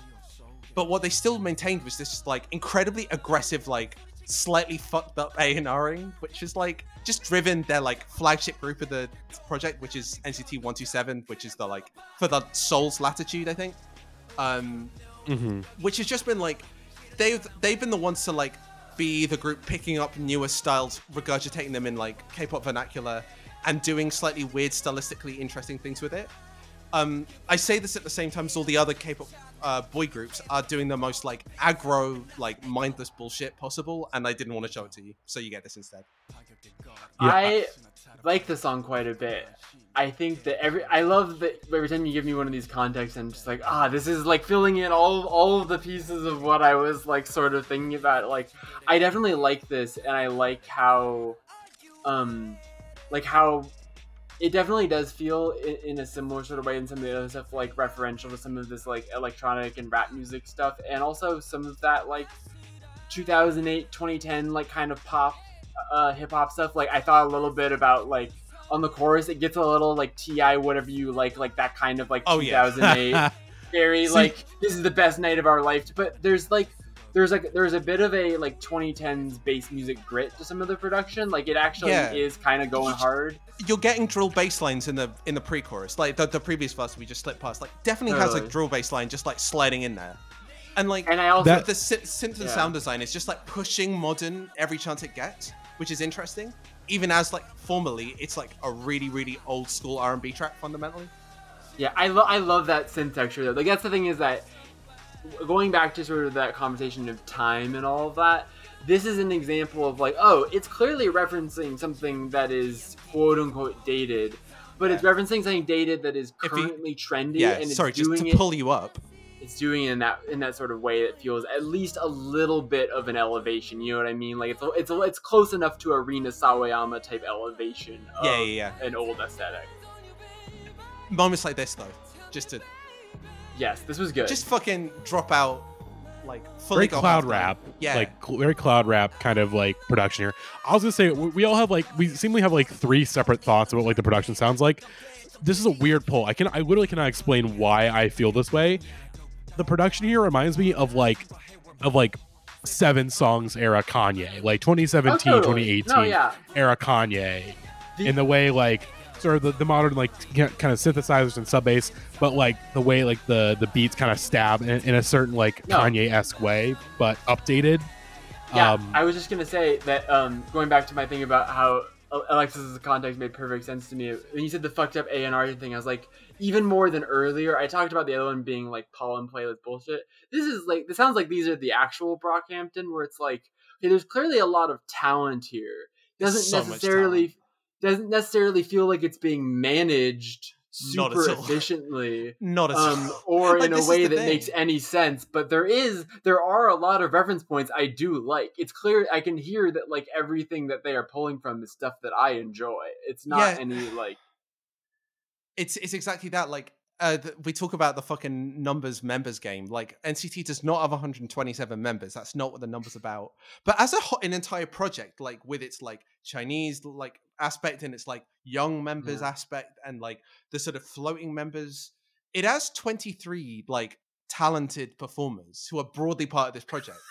like yeah. you're, you're managing. an What, what do you who do you think you are? NCT NCT 127 broken social scene or something with that many members? Come on now. Uh, World. Uh, But that does, um, I was I was gonna bring up. Um, have you guys heard about this? Um, the new Amazon show Citadel. Have you heard anything about No, this thing? I have Yes. Okay, so this is really funny because it sounds like they this company fucked up in the exact way that Amazon did, which is that Citadel is literally first of all it's a Russo joint. Second of all, it's not even a oh this is an idea the Russo brothers had. Literally, Jen Salke, the head of content at Amazon, had this idea reverse engineered from this business plan, which is that we want to create an international hit. What if there was a spy show about a spy agency and there's going to be one like central agency show that's like with American stars or like English speaking stars and then we can have spin-off shows in seven different countries that are going to be in the languages of those countries so that we can have hits on a global scale and everyone watched the the, the and like so they just put up like the first 5 episodes. It cost like three hundred million dollars an episode or whatever, like it, insane. And the episodes suck ass. And it's like this is a business idea in search of, uh, and and, it is, Yeah. and this is not that bad, but it's like the same thing where like they had the idea of oh, it would be cool if we could have someone here and someone there, and and not like working from the right direction. It was a top down sort of thing. Yeah, one hundred. Yeah. It, the, I mean, this this is this is a whole sidebar. Well, I'll, I'll briefly I'll get Go off of ahead. it as soon as I can. It really feels like with Citadel and I guess uh like last year's The Gray Man, Russo brothers really having an emperor has oh no clothes god! of being Hack- like, oh yeah, like it, it was very clearly that like Kevin Feige was like really the guy pulling the strings behind that phase of, of Marvel in those movies and just like these guys can get my vision Yeah. done. As soon as you take away the Kevin Feige figure, these guys have no fucking idea what they're doing. Martin Like, Scorsese. it's clear that they were not the geniuses behind like To- you know the, the Avengers conversation- Infinity War and game. Martin Scorsese, shut up. You don't need to say anything. The Russo brothers are making your point about how much they hate movies like more than you could ever make it yourself. Just be quiet and let them put their own, their own foots in their mouth. Yeah. Exactly. No, Like this these are guys that they're investing in like fucking AI firms to like try to make that oh AI filmmaking Did you like read a the, reality. Did you read the quote from him about how he thinks in the future you'll be able to go home and tell your uh, your TV to make a romantic comedy with me and Marilyn Manson? Oh my god. Ugh, terrible. You mean Marilyn Monroe? I would No, hope. sorry. I don't want to be in a rom com with, I- I with just- Marilyn I, Manson. I do that all the time where like I I have like not not like a um not like dyslexia. I do it more with numbers than words, but like one word is coming out of my mouth and in my my brain is just not registering that a different I'm like, you know, that thing I just said. I'll, I'll like say like a day of the week and I mean Tuesday and I'm saying Thursday and like I don't realize until 3 minutes later in the conversation like that that's what happened right there.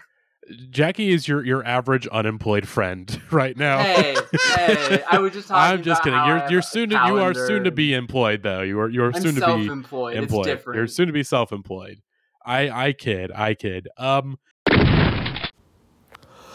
Okay, uh, Ayo, th- th- this one, th- this had my like favorite. It's not my favorite song here so far, but like the production, dude. Oh my god, the production on this one was really good. I really love the, like the the the, the, the way they're contrasting the drums with just like you know all those flavors of synths. You know, like the really big, kind of brassy ones, and then just the nice like.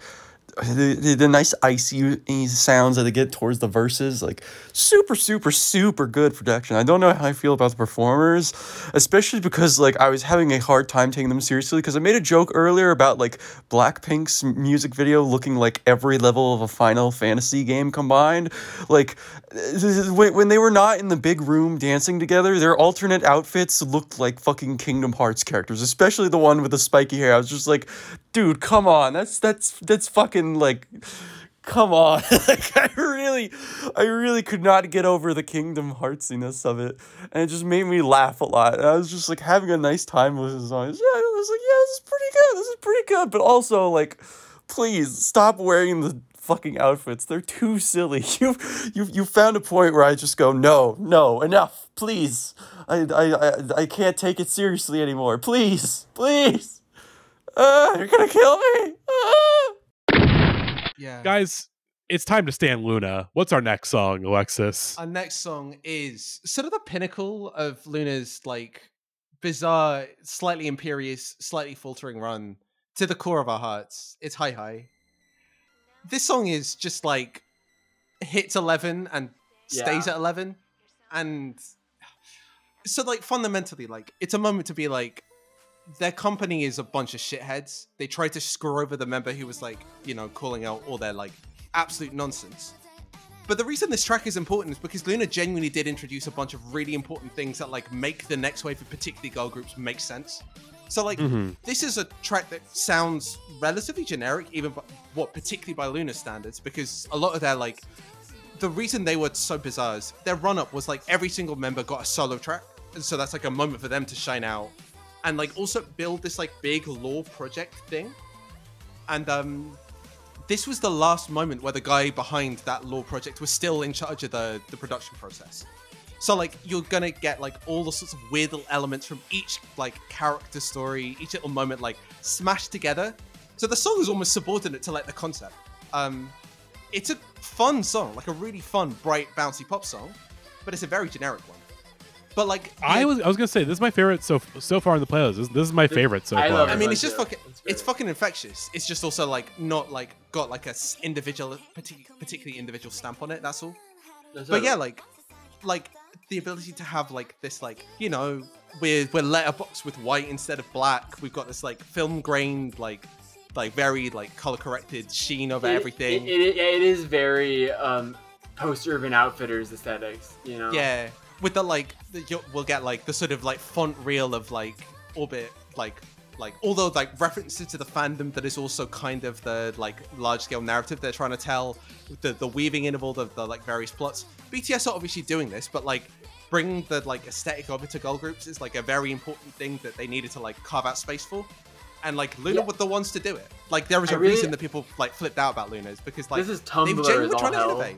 Yeah. like oh, like Oh, yeah. like and i really like that i think a lot of the time when there's like production that is this bubblegum i think the sort of visual inputs that then people choose to go with are so like just so obvious like bright pink wouldn't that be perfect but like i like all that pastel seems to be like the- Yeah. the crucial like if you look at all the pictures of LOONA like on their page like they're always doing pastel colors like that's their whole thing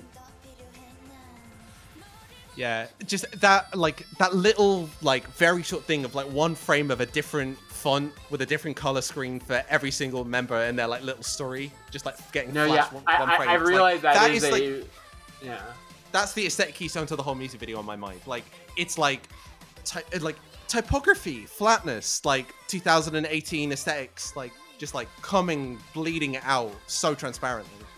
And like yeah, it's it's, giving uh it's giving like Rustie wave racer, like mid 2010s, not quite video game inspired. It's not like 8 bit like Anamanaguchi, but it's got that sort of like Sonic level pep in its step. You know? Oh yeah.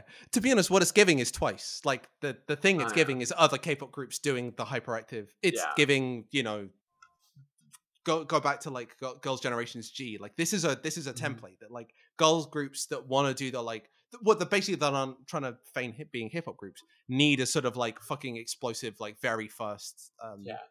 Very very. This is a very way. a very reductive co- uh, comment that often ends up giving getting made about Asian music, but this is the most anime theme song, uh, song of the episode for Oh sure. yeah, yeah, yeah. Right? no, I, Yeah. I get the vibe. Yeah. It, I mean, it's very it's very the- 80s the- the- pastiche, the but like in a very creative way. Like Yeah, so many anime theme songs have that really upbeat, da-da-da-da-da-da-da, like like that that kind of like uh, freneticism to it. Yeah. But yeah, Mhm. like it- fundamentally, like K-pop is sometimes willing to subordinate. Uh, like, oh, I'm not going to say subordinate the song, but like, No, I get what you mean. yeah, Yeah. like th- I- that the song. Oh, I forgot to play Rose's. Uh, I for, I've been forgetting to play Oh Rose's God, transmissions. no. Uh, Oh, so shit. I, I will I will I will put them in in post. Yeah, okay. That, I will that- I will add them in in post. Rose, I'm so sorry. Rose, I'm sure you Uh, said but we're- amazing, we're- insightful things, We but were- I have we were no idea yeah, what they we're gonna keep we're gonna keep going. Let, let, us It's hear, one of let's those hear things where, roses like- on LOONA. Let, let's hear let's hear just so we can. Yeah, I got to make sure I get this because again, she did it by song names, not artist names, which makes it a lot hot, harder for me. Okay, here we go. Here are Rose's thoughts on Hi High. Rose, I swear to God, the rest are gonna be added in post. I'm so fucking sorry. Hi, hi. Uh, yeah. Uh, everyone keeps telling me. Everyone keeps walking up to me on the street and telling me, uh, "Stan LOONA, Stan LOONA." I, I, I, you know, and after today, I think I will, because god darn, this is a real good song. This is just very fun and hyperactive, and like I very immediately get the appeal of this particular group. Like it's it's, been hard to sell me on some of these people because I'm just like I don't know what your deal is, but I think I kind of get LOONA's deal after this, and I'm just I'm really enamored with how fun this one is. Just very very good vibes all around. I'm sure. I, I, I know there's a couple uh fucking K-pop groups that have like some weird scandals going around. I'm really hoping that LOONA isn't one of them because then I'm just gonna feel Does bad. she know? but like, come on, dude, this is just really fun. I I I'm having a nice, pleasant time. Does she And what what more can you ask for from you know laying in bed and listening to K-pop songs on my phone, like on off my phone speakers? Like I'm literally just holding up my phone right now and recording off of that, and then also just like flipping back to YouTube every time to watch these videos because I'm a god darn freak who refuses to get out of bed because like I got better things to do later. than that you know? Like getting out of bed just to watch k-pop videos seems seems like a little too much effort i guess for me today. We'll, we'll see though. I, I gotta put the effort in for something you know like the mario movie. But you didn't see that one coming. Thank you, Rose. Ah. On, Um, on November okay, 25th, Blockberry Creative announced that Chuu, uh, one of the members of LOONA, had been removed from the group, citing a quote abuse of power.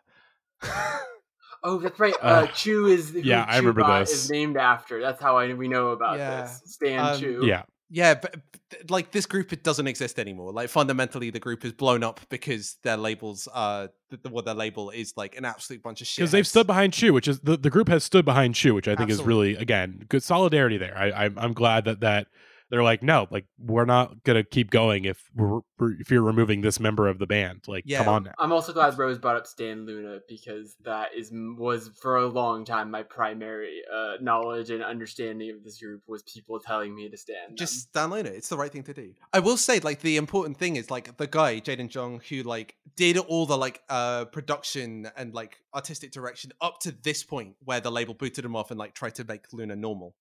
Um, has got like four of their old members uh into another agency, so they will probably come back as a, like a four member girl group at some point. Which I'm genuinely just Oh, like, yeah. okay, dude, like Urban Outfitters, like elevated, slightly conceptual, weird, like planetary emotional distance b- bullshit yeah, go stuff. go go take Glass Animals as lunch. Get that guy out of the paint. You know. Yeah. yeah. Well then, let's move on to our next song and let's pretend like we didn't just speed run through all of Rose's transitions transmissions because we forgot to to play them because I am a dumb idiot who's tired and is is is is got weird fucked up time zone shit because I'm so used to Pacific Standard Time my brain is not comprehending. Let's move on to our next song. Alexis, what what, what is our next track? Our next track is WA DA DA by Kep1er. Um sort of like came up out of nowhere. Um one of the many joys of K-pop is the fact that they uh that like, the industry also like pro- self reproduces itself with competition shows very regular regularly in a way that doesn't seem to be the case anymore in the US. Yeah. Um, they got like added into a show called Queendom, um, which is like a bunch of established girl groups fight it out to see who's the biggest queens. You know, like sort of transparent, but like they were like basically unknowns, and then kind of blew up on the back of this. Um, the reason I Mhm. wanted this in is because like basically the most interesting stuff going around right now is all girl groups. Like this is just pretty easy to say. Like this is all the stuff that I'm excited about right now personally. Um, and what are the like triangulates a bunch of the like what does the mainstream big sound sound like right now, but also where is it getting its influences and hard dance? I was gonna say this is um this this this this is my meanest year yet. Uh Yeah. this again, this clocks as 2011 slash 2012 to me. And also the fact that, that during the the the uh, the verses, it has like the two one two drum groove a little Yeah. bit. I, I mean, Oh, that yeah, is yeah, the part of it I like the best by far. The two one. Yes, two- that's the best part. It, Yeah. It's, even, even though I love a big cheesy one two three everybody let's fucking jump synth. I, I'm one one to know one of those when I hear it. I I did not particularly enjoy this one. I don't think this is a bad song, but definitely Yeah, so I don't know.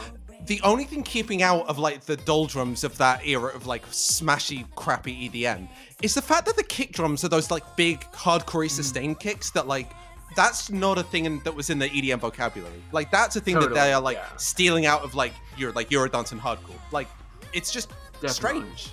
Um, and like, it's one of the strange things. Like, uh, Kep1er and also Everglow, another big girl group, like have blown up with tracks that sound that are just taken from like you know, like you know, hardcore in the like most traditional sense.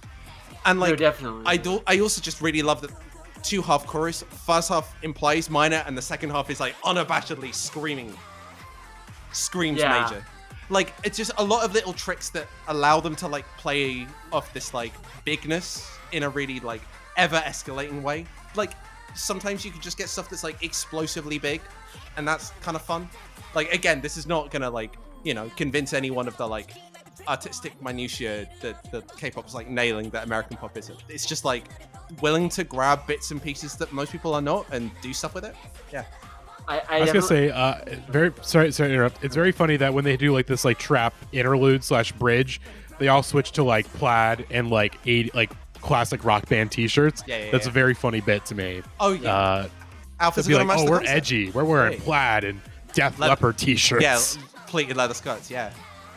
I think the And then suddenly we're we're all back in pink bodysuits. Yeah. yeah. symbolism, guys. You get it? Um, but, But yeah, like uh, just just on a basic level, like it might have gone somewhat undermarked upon, but a lot of these videos, this one, the um No. NCT one, the the that like the idea of the the soundstage music video is a thing that's like basically dead in the US, which is just still Mhm. like bread and butter in K-pop. So that means that like hmm in the same way that like I also was like quite uh, I don't say adamant, but just like I was encouraging everyone to make sure they watch the videos because like K-pop still revolves around this like idea of concept in a way that I think like isn't so tightly done in the US anymore, or at least like yeah, not on, with regularity. Like they very specifically like manage the like combined like video like artwork style like fashion experience with the music in a way that like can only really be done in studio environments with the, these like medium reasonable budgets. So yeah, like these Mhm. are studio proper productions with like you know single steady cam shot being tracked in three different studios with three different sets with three different outfits all of them like intercut and like it obviously like matching up perfectly with the like here's the bubblegum one here's the rocket chick one here's the you know the production value is such a big part of it, and I think going back to the competition aspect of this group and how them being introduced, I was just talking to my parents about American Idol and like why American Idol hasn't produced a star in years and years and years and years, and how The Voice hasn't produced a star any anywhere close to like what. And part of it is just like the decentralization of culture, but or American culture specifically, but that like I think part of it is also that like right now American pop music is super not conducive to a performance show as sort of the way that you would discover that kind of person because we're in such a like vibe oriented moment in American pop culture, such a sort of atmosphere. Uh, uh, we're in kind of the tail end of this 2010s auteur period, which I think some people were just sort of eager to jump to the Frank Ocean catastrophe and be like, this is signaling some turning of the page. And it's like, I think it's a little neat. Um, but I also do think that like there is something about the void that is left by what that kind of pop music, not only musically, but like the idea of competition shows being a vehicle for introducing new artists for humanizing and developing a relationship which is even more important than ever right in the sort of parasocial age of fandom like the idea that and with groups specifically it, it makes it even easier to do that like competition way in a thing that makes more sense now because it's like if you're an individual solo artist now it doesn't make any sense to go on american idol when you can go on youtube uh, TikTok, whatever, and have total like control of your artistry and your image and all of that. Whereas it's completely different with these groups where like they need to exist within a larger system. They need to have another group around them and the budgets for the music videos and the concept, like you're saying. So it is harkening back to, and I think that is, I would imagine, a lot of the appeal for like American audiences is like a lot of people are used to the whole boy band pick your favorite style of fandom it dovetails really nicely with like where pop music fandom is now with stand culture and all of that stuff and then you have like a like in the same way that the formula one netflix show all of a sudden gave american audiences like oh i can get into this sport that i 10 days ago thought was like completely uh above or beneath me or whatever because now I have a TV show that is going to introduce me to who these people are and the world and all of that stuff. And I imagine that the competition shows can serve a similar sort of thing, or like the industry is a large, like that kind of discovery mechanism. We don't have that in America. Yeah. So interestingly, like the main thing is less. So it clearly does a bunch of that like backstage relationship building work. Mhm. Again, there is an incredible focus on craft. Like they are so so upfront about what they really want is live vocals, live stage performance, live choreography, and Mhm. like testing them in fucking like battle situations effectively like can you under high straight up like can you Yeah. do the craft of like being a pop star live on tv as best you can and like that's what we're judging you on and like obviously that doesn't mean that the people with the best craft win it doesn't mean that the Mhm. people with the best craft become like become the most popular but like clearly that's the thing that like the sale pitch sales Yeah. pitch to the audience is based around like that's what is happening on the screen every every single moment like Yeah. or the moments of stress the moments of emotion are like i'm training too hard i'm trying to nail a thing Mhm. and i can't do it like this is tearing me away from my family i'm committed to this but like every bit of the narrative is structured around like commitment and excellence at the craft Yeah. like it's a very At some very level, different vibe and it is a popularity contest, but American Idol explicitly frames itself as a popularity contest. Like, call in to support your favorites, and every sort of bit of, of dressing that you get for these stories is like, here's the worst thing that ever happened to this person that they are now inspiringly overcoming. Um, yeah, and, like that- K-pop is not interested in telling. In fact, they would love you to never know what the most awful thing that has happened to an individual is. Like maybe in ten years' time, when you're on a chat show, you can talk about that. Maybe Yeah. if you're lucky. About like Mm-hmm. five percent of the industry gets to the level where they can ever s- say they like succeed to the point where like they're allowed to be people on the other side. Like it's really cool that like you know or some of the members of SHINee can get there. Like barely anyone does. Yeah. Totally. And I think that again, just to move, we can move on. But like as I was saying with the competition show aspect of it, like I think there is a real um, there's that's part of why it's having this success in America. Besides just that, like of course it can, but like that it is filling a market that America does not have right now, which is that we are so obsessed with the like meta pop star, the idea of like Taylor Swift and her songwriting being confessional and all of this shit and the idea of like of like trying to understand the real person beyond the thing and i think we are sort of clamoring for a produced pop experience. It's like we we know that the Britney Spears thing is is bad and terrible in a similar way that we know that the K-pop stuff can be bad sometimes but you're like artistically I do kind of want that like uh blockbuster entertainment style production and I think that's probably a lot of why K-pop is having such an appeal right now. Is it is such a counter programming to like the boygenius record, you know? One hundred percent. Yeah. Mm-hmm. Uh, let's hear Rose's transmission real quick, and then we will move on to our next song. Uh, I, I I assume their name is meant to be pronounced uh, Kepler, Kepler, because because it looks like the phrase Kepler, but there's a one instead of the L, you know, because we gotta get fancy with our linguistics now these days in order to really stand out with band names. You know, you don't want to have a name like fucking car seat headrest or some shit like that. Like, what, what kind of amateur hour would that be? Anyway, uh, yeah, th- th- this one's uh.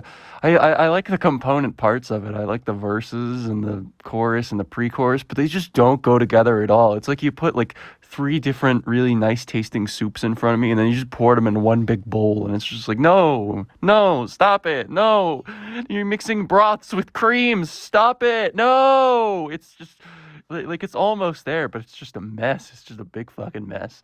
Anyway i'd like to give a choose your own adventure to the next topic of discussion if, the, if either of these have not already been discussed. Uh, number one the two things one, one of the two things i noticed about this particular video uh, uh, it's just I I noticed a lot of these had these like very specific label brandings on their like thumbnails. Like you know, this one is labeled Wake One. BTS has Big Hit, and then uh, there were a couple with SM Town. I really want to get into like the K-pop label dynamics because I know it's like a big part of it. It's just like you know the specific building of personality that comes from like an individual label. I'd like to hear something about that, or we can talk about K-pop dance routines because uh, I found the dance routine in this one very thoroughly entertaining. I'd love to hear more talk about K-pop dances and then maybe like Fortnite dances if you fuckers really need to be entertained that badly that you need to talk about Fortnite on microphone. Whatever. Okay. Yeah, that's that, that's that's all. Bye.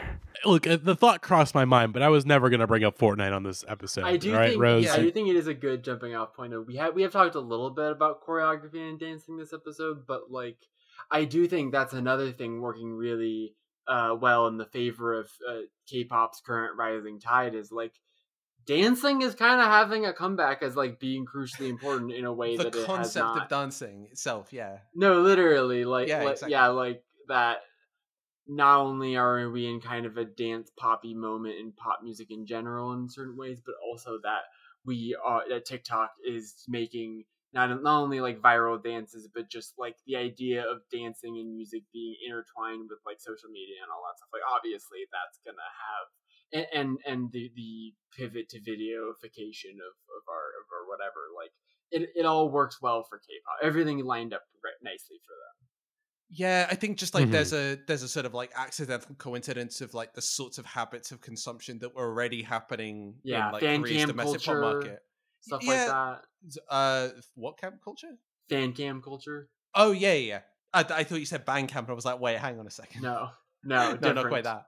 No, no one is lining up to buy, uh, you know, Kep1er's latest single on Bandcamp Friday to get. I mean, there the is a there, I literally Yeah. I was gonna bring up. There's a uh, a really great uh like uh bass and breaks producer Kepler who is not not this Kep1er. yeah, Kepler. yeah, not quite. But yeah, no, like the um, the like the media consumption patterns that were already a thing, like video centric and like you know, like communalizing and making content out of the process of produ- of um consumption. Yeah, like Yeah. that is absolutely a thing that has come up to the states. Like stan culture is a thing that arrived in the states like long. Well, I'm not going to say long after, but just like the sorts of patterns of fan behavior were not nearly as entrenched in the states, and they've been changed by like K-pop fan in particular, but like other kinds of like you know general like subcultural fandom, like becoming more common as ways. Like the moment where I realized Justin Bieber was also like making people like directing people on how to like do maximal views on like repeated streaming on YouTube and things like that. It was like okay, we've arrived at the moment where like the habits bred in K-pop fandom have like fully made it across to the uh, to the American like like PR and like promotion machine. Definitely, yeah. Um, the the Swifties studied at the school of of BTS fans. I, I mean, time wise, probably like go back a generation. But So, like, like modern Swifties, like I should Yeah, yeah, clarify. yeah. There there are two. When I say Swifties, there there are um uh, people who have an HR job, Swifties, and then teenagers on the internet saying like uh, um, sometimes I feel like uh no no a sexy pride. baby. Yeah, Yeah, exactly. Like um, the, the, the, uh, there are g- generational Swifties, but specifically like younger, sort of post uh, 1989 Swifties. yeah. Like I, I unaffectionately want to say that the older Swifties learned the fandom from like fucking J.K. Rowling sphere, and like that's not a good thing. But you know that We don't have to be that mean because I do I do like early Taylor Swift. Uh, speaking Yeah, no, this is- uh, this is Taylor's fine. version in store this summer. Oh my god. But yeah, okay, like specifically on the choreography, like the, th- there is a thing where like to some degree K-pop sorry, the Korean broadcasters in general like regulate dances so they don't get too sexy, which is an important point. Um, but also that like K-pop much more aggressively than J-pop in particular has integrated like hip hop and team dancing um in a way that like just you know American stuff like finds it harder to find stars that can do the thing but also like you know it isn't very much the like shitty routinized stuff that like makes j-pop look a bit mechanical and a bit like like you know I, I find k-pop dance as a style much more you know like it had a break and that break was the introduction of hip-hop basically and that happened in the like late 90s and it really hasn't looked back but like you know like this is part of the routine that like you know the training regime actually fundamentally trains like you're not a k-pop star outside of a very very weird niche lane if you can't dance too Yeah, Um, it's fascinating. cool Mhm. that like clearly sex and sexuality is a part of this but that the culture broadly isn't that comfortable with it they're, they're not like regulating it closely there's just a lot of factors here going on that as you're describing this i'm just sort of like thinking and this is obviously again this is me speaking very broadly with sort of an outsider's perspective caveat aside. I know with the uh, from what i know about the culture of korea and particularly south korea and like their adoption of Western capitalism kind of in the 60s that like that they are on a very and like I know people talked about this when Parasite came out, like comparing where they are at culturally to America and like their like class in South Korea and all these sorts of things. But that it sort of feels to me like from talking about all this that they're kind of in their like they're in their like 2002 moment in pop culture right now where it's like things are pretty crazy and there's like this explosion of money and we don't know entirely how we feel about these young women and they're dancing sexy and maybe it's a problem but also it's the biggest fucking thing in the world culturally like it does feel very Britney Spears 1999 and I think that's like very interesting. It's not like one to one, obviously, but Yeah, so I mean, I think the thing that's happened is we've started to have the breakup. Um, we've Yeah. started to have the moment of like, oh no, we cannot hold this black with just like it's breaking up at the top of the mountain.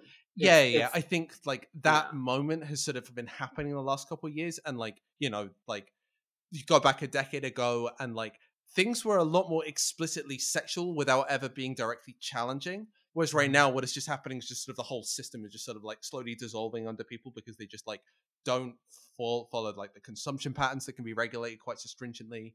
The Yeah. outlets, uh, like the, the like outlets are like direct from producers to consumers slightly more. Like the Yeah. whole system is just like a bit more wishy-washy and unstable in a way that like no the whole thing that was marked k-pop as a, an industry has been like it's monopolization and it's direct control through very specific broadcast means and media so like yeah, if that changes at all like it's gonna get like a marked change this the point though still being that like this is still much more heavily concentrated in a couple of avenues of consumption and a couple of like local like labels and producers uh, totally. and that just like you know constrains the sorts of stylizations that you're gonna get so like k-pop dance is still like a really really constrained specific style that like you know it's remarkable how similar like Kep1er looks to nct looks to even hyuna looks to you know like everything on this list looks very similar in dance style.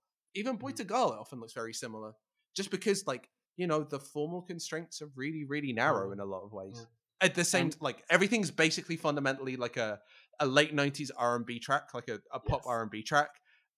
The production can do whatever it wants the style and the fashion can do whatever it wants but like the visual presentation and the way you sell a star and the way that you like ask the audience to relate on, to them on the level of they are impressive they are good at their craft and you should like adore them because like they are owed that like all of the like stances you're asked to take up are very similar from artist to artist we'll get onto new jeans because i think they're doing something slightly different but I like was gonna say we should just move yeah. on to New Jeans. I, I could Well, actually, we're, we're not even next to. We're not even there. We're not like, we still have a song Jeans yet. between. we're we're They're getting New we're getting overly excited. Uh, yeah, I, yeah yeah yeah I do think that the biggest difference, kind of just to close the loop in that metaphor, is that like at the time there was I- like comparing it to the Britney Spears moment. At that time, American media had a similar level of like control and industry to it that was breaking up apart.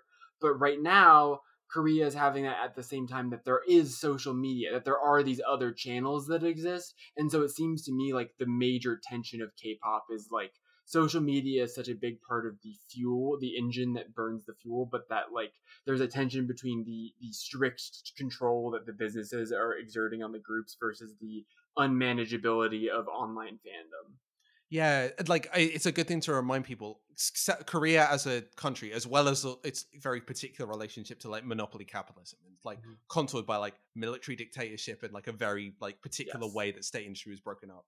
It's also like m- m- uh, marked by the fact that its digital industry is basically like walled off. Like m- you can't meaningfully use Google Maps, for example, in Korea. Like you have to go through a couple of Korean-based, Korea-specific internet service providers, like broadcasters, like media platforms, chat apps, like all of that sort of stuff, much in the same way. ways, like, oh, it's, it's specific to China. Like you can have your Orientalists panic about China.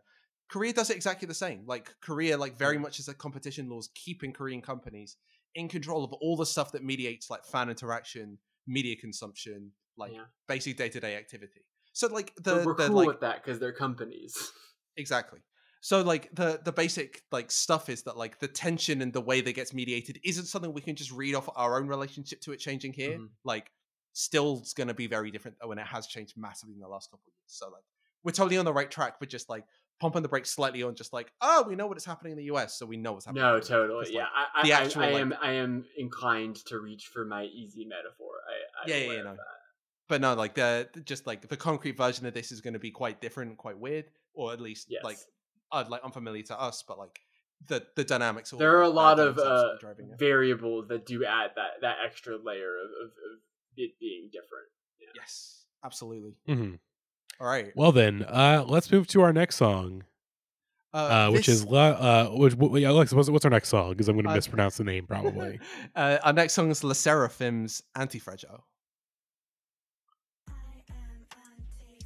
This one is again. I, I, I want the song to play a little before I, I give some more thoughts. This is the one that I was like, as it was going on, I was like, okay, there's th- there's something. Th- th- this is, I would say, musically, this is the most interesting song so far to me. Uh, mainly because as we're kind of hearing already in the background, um, this just sound. I mean, now we just the, the reggaeton drums have kicked in. It, this seems very again like it's very weird to hear now. Now K-pop kind of getting in on the the reggaeton uh, wave, um, and them pulling it off a lot better than like a lot of American acts that have tried to hop on the sa- on the trend. Um, I think by by the fact that it seems like they're pulling from uh, more from like the Motomami camp uh, uh, of reggaeton than than like anything else, which I think is very interesting and I think works, even though it is very like just from the video and and the song, it's kind of like a blatant ripoff of, of, of like some of the Motomami tracks, but like it's fine. I don't know. Yeah, I mean, it's it's got to be expanded away because it's got to fit like you know a proper five member girl group and uh you know like a different kind of vocal range that isn't about like singular operatic performance. It's about you know again team dance stuff. Like the way that you Exactly. sell themselves as performers is just like a really different stance to how you sell Rosalia. Um, Yeah, it, Mhm. But yeah, like, like, a, again- a synthesis of Rosalia and then like someone more like Shygirl, like, Oh, like yeah. adding a little bit of that that. I hear Shygirl like- on there. Yeah, But yeah, like a, a thing I'll point out is LE SSERAFIM and New Jeans are both under the parent company of HYBE. Like they're both like BTS sub brats, like BTS label like sub tiered uh, acts. And I don't think it's any mistake that LE SSERAFIM and New Jeans are the two acts that I think are the most interesting in terms of girl groups right now, because I think both of their ANRs are like at the, the cutting edge of knowing how to like soften this like really tight Yes. control. About a year or two ago, I would have put ITZY on this list, who I thought were incredible and have just like pulled back slightly. They were basically the ones doing this for Hyperpop about two years ago. But like, definitely not so much the like, we are just going to make a track that sounds like Food House. Much more in the like, okay, let's like make a dance pop track but update our sound design. Whereas this similarly feels like we want to make a really good like R&B hip hop track, but we're gonna update the beat and update a couple of points of reference to like, you know, where Latin pop is right now. I also really like this music video because I feel like it's a good synthesis of the kind of throwbacky soundstage music video aesthetics with a little bit more of like modern music video aesthetics. I think like Yeah, it's yeah. a really nice mix of feeling like it's in the real world with all these crazy graphics and effects being done, but then also like some of that kind of soundstage. And also, I really love all the fits, the fashion. Yeah. The, the fashion stuff, like, I'll say NCT are one of the only old style groups in terms of A&Ring who have got their fits up to this level. It really is just the BTS, sorry, I keep saying BTS, the big hit, all big groups that ca- are like at the, the forefront of fashion in the They go way. the hardest in that in that department. Really do, yeah. Um, But I uh, hey, think th- call back to what Rose said, like the fucking Kingdom Hearts stuff. Nah, Kingdom Hearts was dragging off like streetwear fits from the 90s. It just so happens that streetwear fits from the 90s are back in fashion. Mhm. Um, Um, I also think that going back to what you said about the music, like the idea of, of the A&R softening it just a little bit is exactly what I was thinking is it's like it's not even that it's less produced or whatever, it's just like there is this uh tight, tight grip on the wheel you can feel sometimes Yeah. with Mhm. stuff like that where it's not just like oh I can kind of hear the A&Ring I can hear the A&R guy sweating as he finds out that the first person he was going to call up to phone in a feature on this DJ Khaled album is not going to be there, so he's got to get someone else. Like, you know what I mean? Like the, the real sweatiness of it. And I think there is that kind of ease of, of, of creation here where it does feel like, okay, yeah, you can pick out the reference points, but it does feel like breathable, you know? Yeah, yeah. Like uh, on a basic level, they've got to like fill out the soundstage in a way that just you don't normally have to do on a hip hop track. Like there is just like basic rules about like what a K-pop track needs to sound like to be like radio and like YouTube Okay. saleable.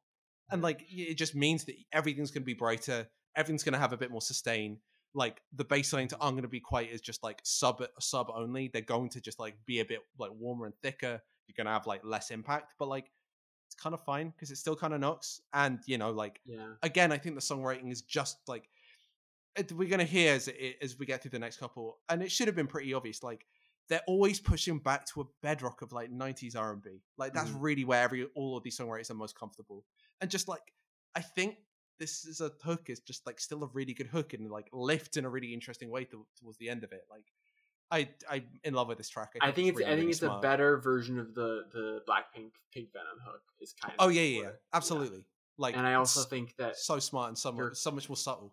Coincidentally, Blackpink's best track is Whistle, and like this is absolutely just like this has got a whistle lead line to it as well. Like Oh. there is something about like doing that big swag era thing, but just like okay, turn it down, like turn the loudness down, turn the brightness exactly down just a little. It, it- it's not like fucking. Jason Derulo wiggle where it's just like oh that's like that's like so front and like I I it took me like listening to it a couple times to be like oh yeah this is is you would categorize this as a whistling song even though the whistle melody is part of it it's not so calling attention to itself but at Yeah. the same time like you're saying like filling out the frame is such a good way of putting it because comparing it to Shygirl which definitely feels like a, a sort of reference point but like Shygirl there's so much minimal space in those beats. It's like this giant big kick drum and then the pull out and like the whole contrast and the starkness. Like they can't really have that. They kind of need to fill out the all of the the the the um sonic ranges so that it just sort of sounds kind of like nice, you know. yeah, yeah. It's got the balance to it that you need in a supposedly big pop track. Yeah. Uh, let's hear what Rose thought of Anti-Fragile real quick, and then we'll kind of go to the next one.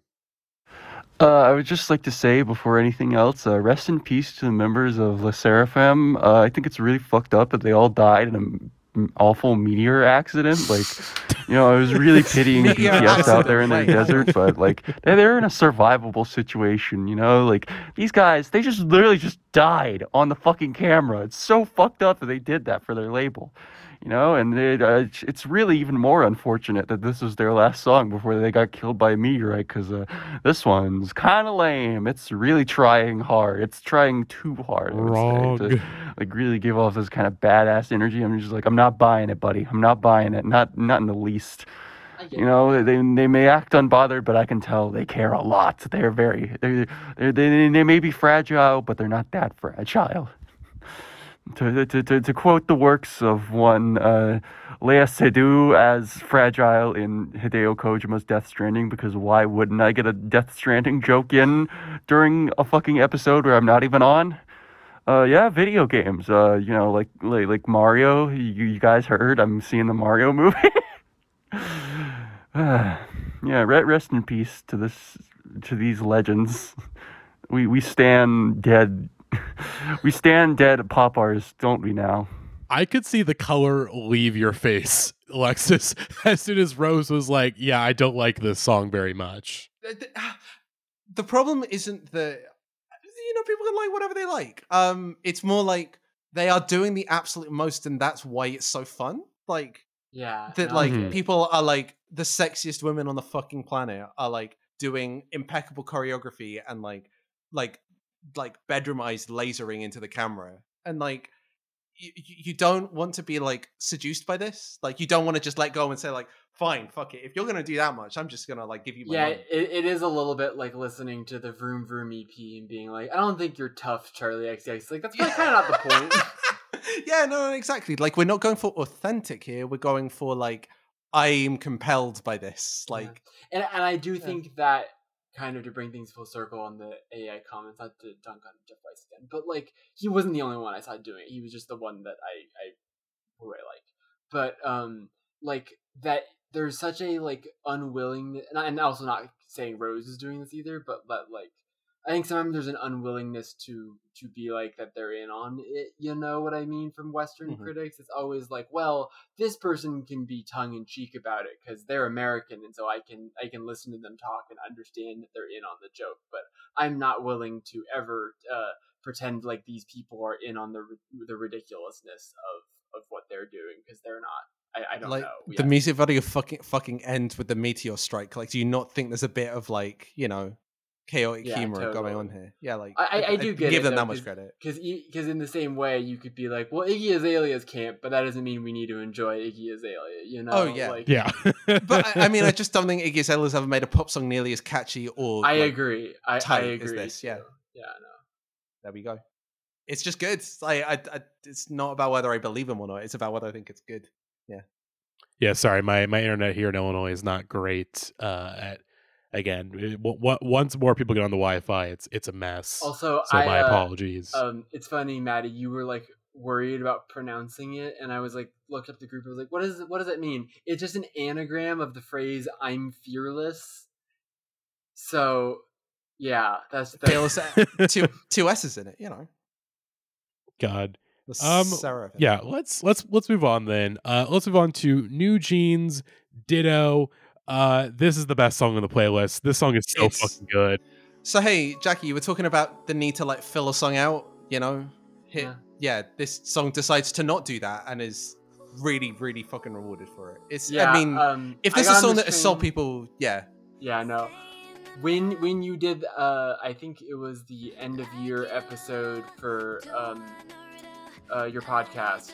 Like recently, I you you played a New Jeans song, I think, and I, I think I had maybe checked them out at one point. But yeah, no, New Jeans immediately. I had to listen to the top five or six songs. I was like, wow.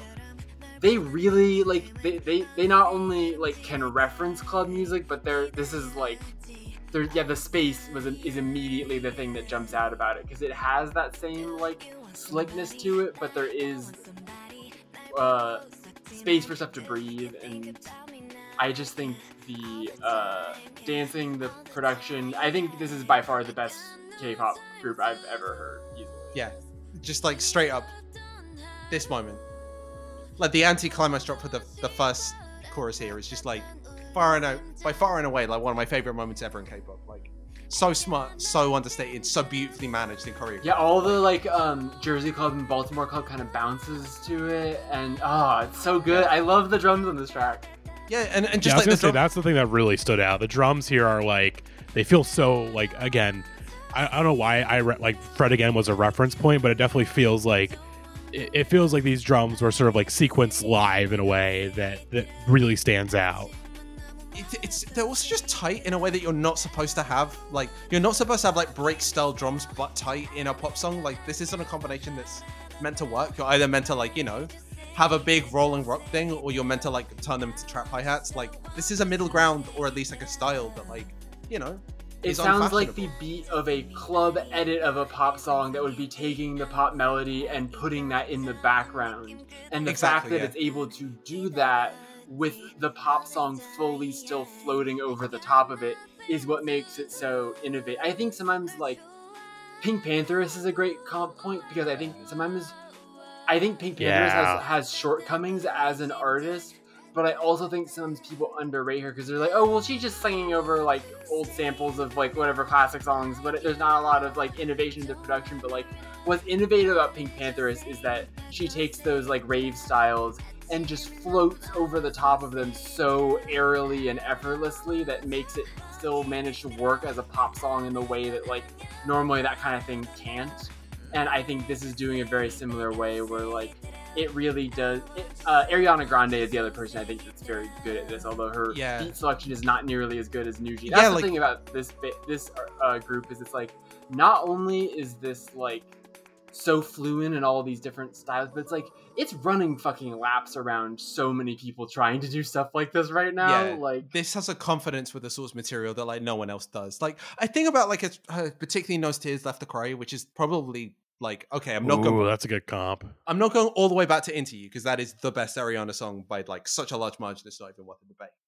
But No Tears Left to Cry is like my most my most favorite of hers from the last you know like recent period of her career, and it has the same like balance of like you know like speedy like up like aggressive pushing forward drums where she's able to fly over the top of it. But she's someone whose vocal performances always have that kind of like presence and contact to them where like New Jeans do not. They have the kind of like air and softness and like that you don't you're never gonna get even with Ariana that moment where she like lifts off, where she like Yeah, backs totally. out of the out of the foreground. Um yeah, like the the ability to draw I mean, I think this is mainly mainly a job of like they're great performers, but like this is a job of the producers to like figure out a way to make a pop song that works with those moments of like lifting back.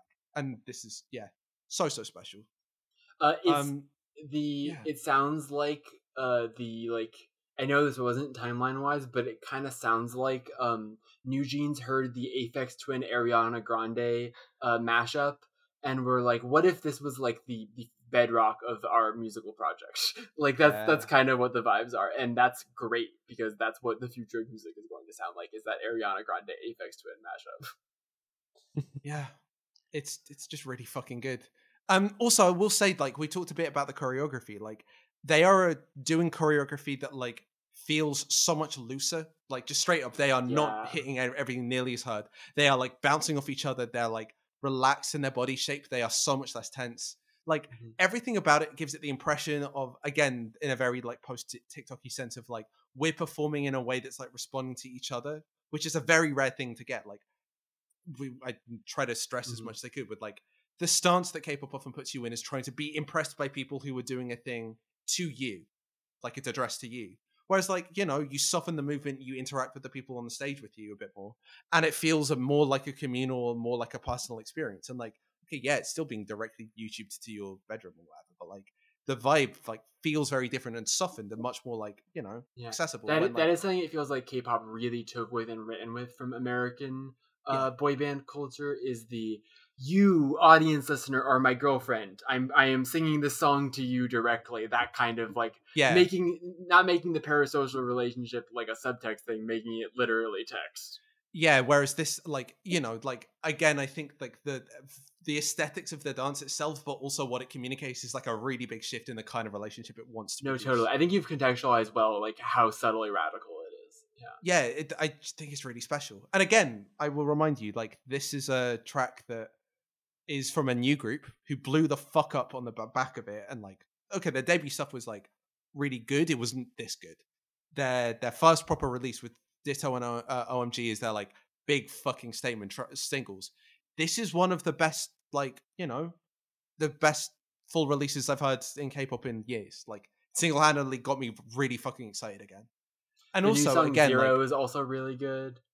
yeah, Um, yeah, yeah. So like ADOR is a label is again a sub label of um uh Big Hit now uh HYBE like the, again like very singularly driven by a um singular like producer and creative director again like requires one individual person's like very strong very specific artistic direction to like nail triangulating the sort of like new edge of pop culture stuff the looks the vibes uh, but like they've worked it like they just fucking nailed it and like for the, for like aiming for the like 16 year old girl in 2023 like this is this is what you want to be like mass marketed sold to her like Oh. it just so perfectly works Yeah, I, I Mhm. also um I've I've watched a couple other New Jeans music videos and like it is really noticeable. Something like the OMG music video where it's like there are there are lighting choices and and production is not like a DIY music video, but it is taking place like mostly in one room and mostly Yeah. wearing the same outfits.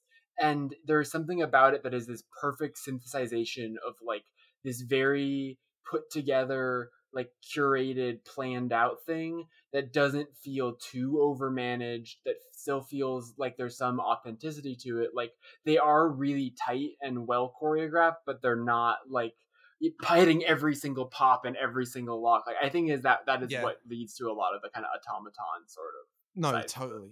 But also just like that's a music video riffing off like inpatient mental health care like just to be very Yes. explicit about like the They- they- context and setting they are literally like, in the a loony bin type uh setting essentially yes jesus yeah i mean i i'll cousin table i wouldn't use those that those words to frame no, it no, I, like, I I was I'm, No, sorry, yeah. I'm, I'm watching too much Succession. Sorry, I apologize.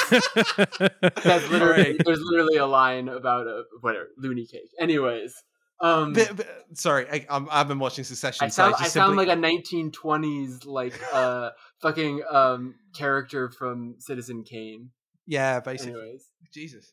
Sorry, sorry, I just threw No, you I- on the I fucking bus because I didn't know it was a reference. it just fell out of my brain, and I was like, wait, no, that's not that's not That's a not- thing. I should Dude, you're talking crazy. We're gonna have to throw you in the loony bin if you keep talking that way to me. You see, Exactly, yeah. Um, but yeah, Uh, like let's fucking, see what. Oh, sorry, sorry, Alexis. yeah, yeah. Uh, just that, yeah, no, Oh. like fucking the the like ability to just like effortlessly effortlessly breeze you that subject matter with the like a crushed pop song. It's just like astounding, like just straight up astounding. Again, I think this is like we have figured out a generational break somewhere between the like early and late Gen Zers, where like at some point every fanfic includes the like hut to comfort route uh, AU. Every you know like TikTok conf- uh, uh, creator has to be much more confessional about their own mental health. Like there is like all sorts of subtle things that signal like ah yeah I know I'm a massive corporation but I'm on your side, and that's Yeah. very much on your side culturally because they still want you to invest in the group and it's you know it's fandom in a very similar way but like all the cultural things are like very much like getting updated in very like subtly radical ways but you know like big fucking breaks from where it used to be but like It's hey also- formally it's like Mhm. doing the same thing as new no blueberries with the like bullshit That's- narrative that's that's, exactly what I was disconnected gonna from bring up. That's a great. You're right. Thinking you're thinking exactly like that's what I was gonna say. Is that it's so different though because no blueberries is so clearly a reaction to like it is trying to be a sound alike of things that are popular right now. Whereas New Jeans is sort of looking around, observing the landscape, and delivering something that feels like it is of K-pop, that it doesn't feel like it is K-pop trying to reverse engineer uh, the success of like Western artists, but it also feels like it is um, culturally in touch in a way that is very uncommon and exciting. Yeah, yeah exactly Mhm. Yeah. Uh, Stan let's hear from is if you have one takeaway from this episode, listen to them; they're very good. Yes. Uh, let's hear what Rose has to say. And if Rose does not like this song, uh, I will not play the rest of Rose's transmissions because again, this is one where it's like, okay, come on now, like, That's come great on. Okay, I'm gonna say my piece here just immediately. I didn't even watch the video for this one because I've like listened to the song so many fucking times. I know how it goes, sign. you know. Like, but uh, wow, goddamn, New Jeans. Uh, these two singles that they put out this year, like the ones they put out before, were like pretty good, but like the the double single that they put out this year with Ditto and OMG, OMG, which is like a big TikTok hit from what I understand, like.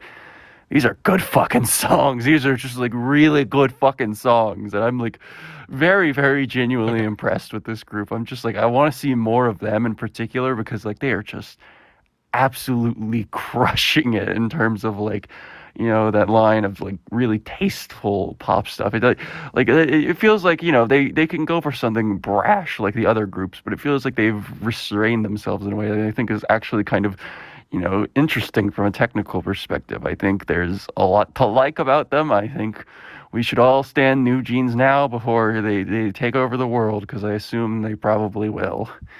You know, I, I for one welcome our new K-pop overlords. Okay, good. Thank God. Thank invest God. in bu- invest in bunny hats now yes. Hell yeah. Um, All I right. Also, while this is going on, I just pulled up the New Jeans uh, page, and I was fascinated. They seem to be huge in India. Like three of their top five markets are in India. So shout out to them for being first on the New Jeans wave. Hell yeah. I will just say, like, again, this is one of the first times where I'm interested in a K-pop group and I feel no need to know the performers in particular individual senses. Like, that this is is a interesting. yeah. new and strange feeling for me. I it's a thing I only noticed in the like months after like realizing I love them and I have no interest in like meaningfully differentiating. They feel like and that feels again like breaking away sound. from that like you have to they are all addressing to you and so you've got to pick your favorite like your uh, uh the the bachelorette and like they are all the yeah. bachelors and, it's, and it's and but it's like no this is just like like you say it really feels like they are a group of people that are existing as a unit not in a like militaristic sort of way but in like a friend group sort of way in a collaborative yeah. sort of way again vibes based, but vibes based in a way that like fits with the current trend towards vibes based in yes like a very intelligent way rather than a sort of like crowbars. We're going to just like copy what's on TikTok timelines. hmm Uh, well then, let's move to our next song. Uh, again, al- al- almost again, second to last song here. Uh, from Crush, Ohio. Yeah. Um, wh- wh- why Ohio? why? He's Why? singing why Ohio? is- "Oh, Why, why, Ohio." why is a why is a K-pop singer uh singing about Ohio? I think because fundamentally he's singing as if he was a musical performer, as if you could be in a like you know a big Broadway stage. Like I, I have a thing in my head like this is the the the contextualizing. This is very much a, an R and B song about being a singer, and I just have a feeling there's like a, a like a mouthfeel thing that could like That's somewhat lean to.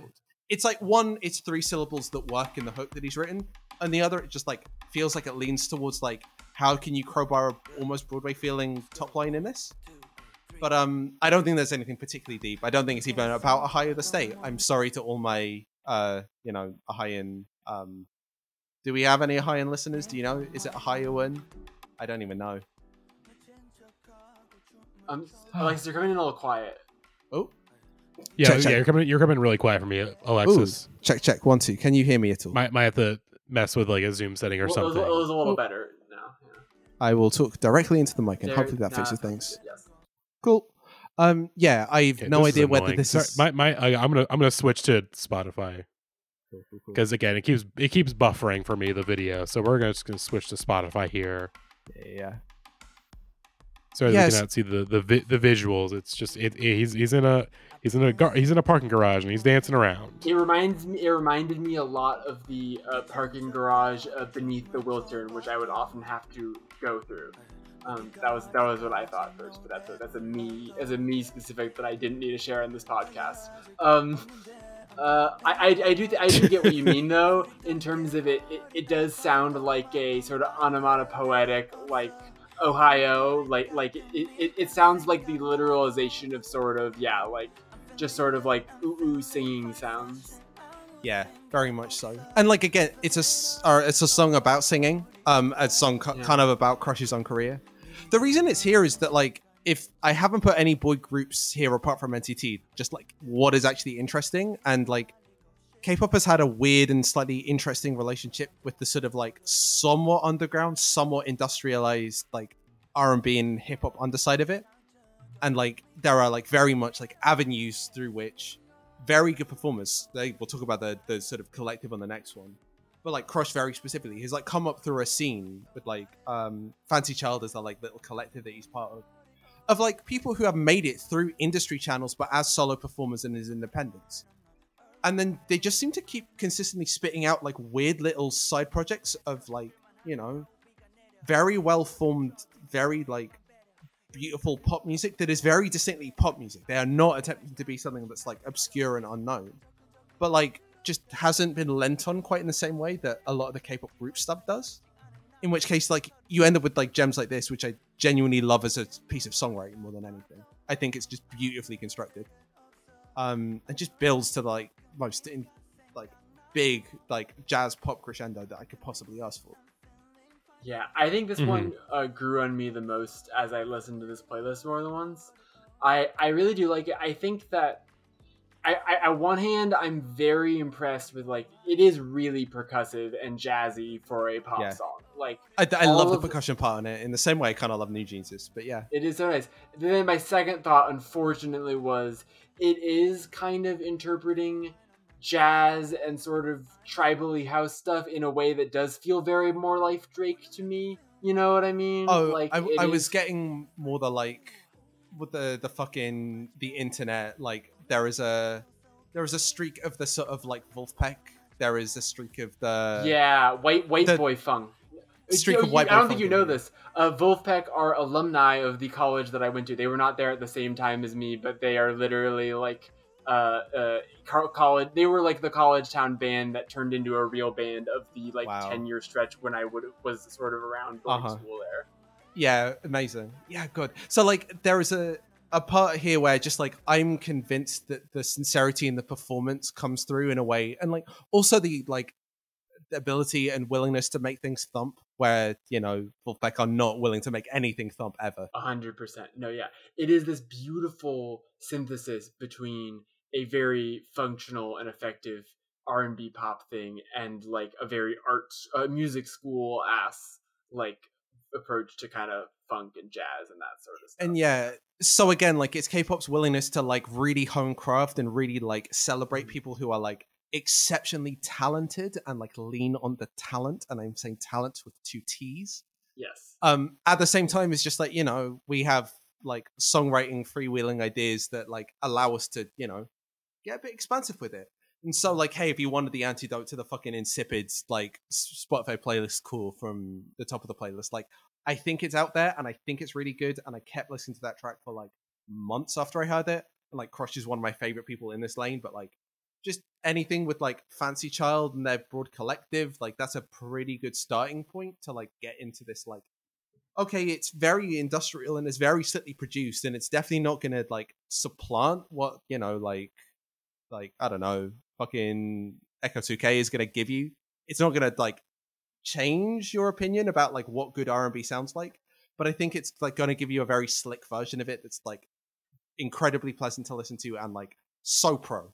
Like al- almost kind of, you know, like there's a word that I have which is like tech, like a bit like played in, a bit like we've got some session musicians who like can really know their shit and that sometimes feels a bit like painful. But no, I, I just like buy in with this to the sincerity enough that I'm sold on it. So Yeah, I, I get that. Um, yeah. Uh, let's hear what Rose has to think about this track, uh, real quick. I refuse to comment on this next song because it is titled after the worst state in America, Ohio. I hate you, Ohio. I hate everything you stand for. People from Ohio, please stop moving to South Carolina. I fucking hate you. Like, you are just, I, mm, I'm mad. I'm mad again. I'm mad about Ohio. Look what you've done. Look what you've done. You've made me go rambling on about Ohio. I hate Ohio. I, I will not explain my hatred. Just know in my heart that I loathe the place. Rose has never heard "Swag Like Ohio" by Lil B, and I I- feel like that's really sad. I think that's so funny because I am the per- speaking of University of Michigan again. I have a, a whole thing with the state of Ohio, and I chose to I chose to put it aside. But Rose did what I what I didn't have to do it because Rose did it for me. I, I, I respect your high open mindedness. Sorry, that was terrible. Please shoot me in the face. um, all right. Our our final song of the evening. Uh, uh, what what is our final song of the evening, Alexis? Um, our final song of the evening is like, okay, like what actually does the underground of Korean hip hop look like right now? Um, Balming Tiger is like, okay, what does the actual underground of Korean hip hop look like right now? Um, and it looks like your biggest break comes when one of the members of BTS comes and features on one of your tracks. Um, Balming Tiger is a collective that I found out about when they were part of the launch party for 7G, the AG Cook record. Um, they have just been like bubbling through a bunch of mostly British, like you know, they had collabs with I'm trying to remember exactly who, Baauer, and I would need to look up top of my, I escapes me top of my head. Uh, I'm gonna look it up. Balming Tiger. I love this. It's such good radio.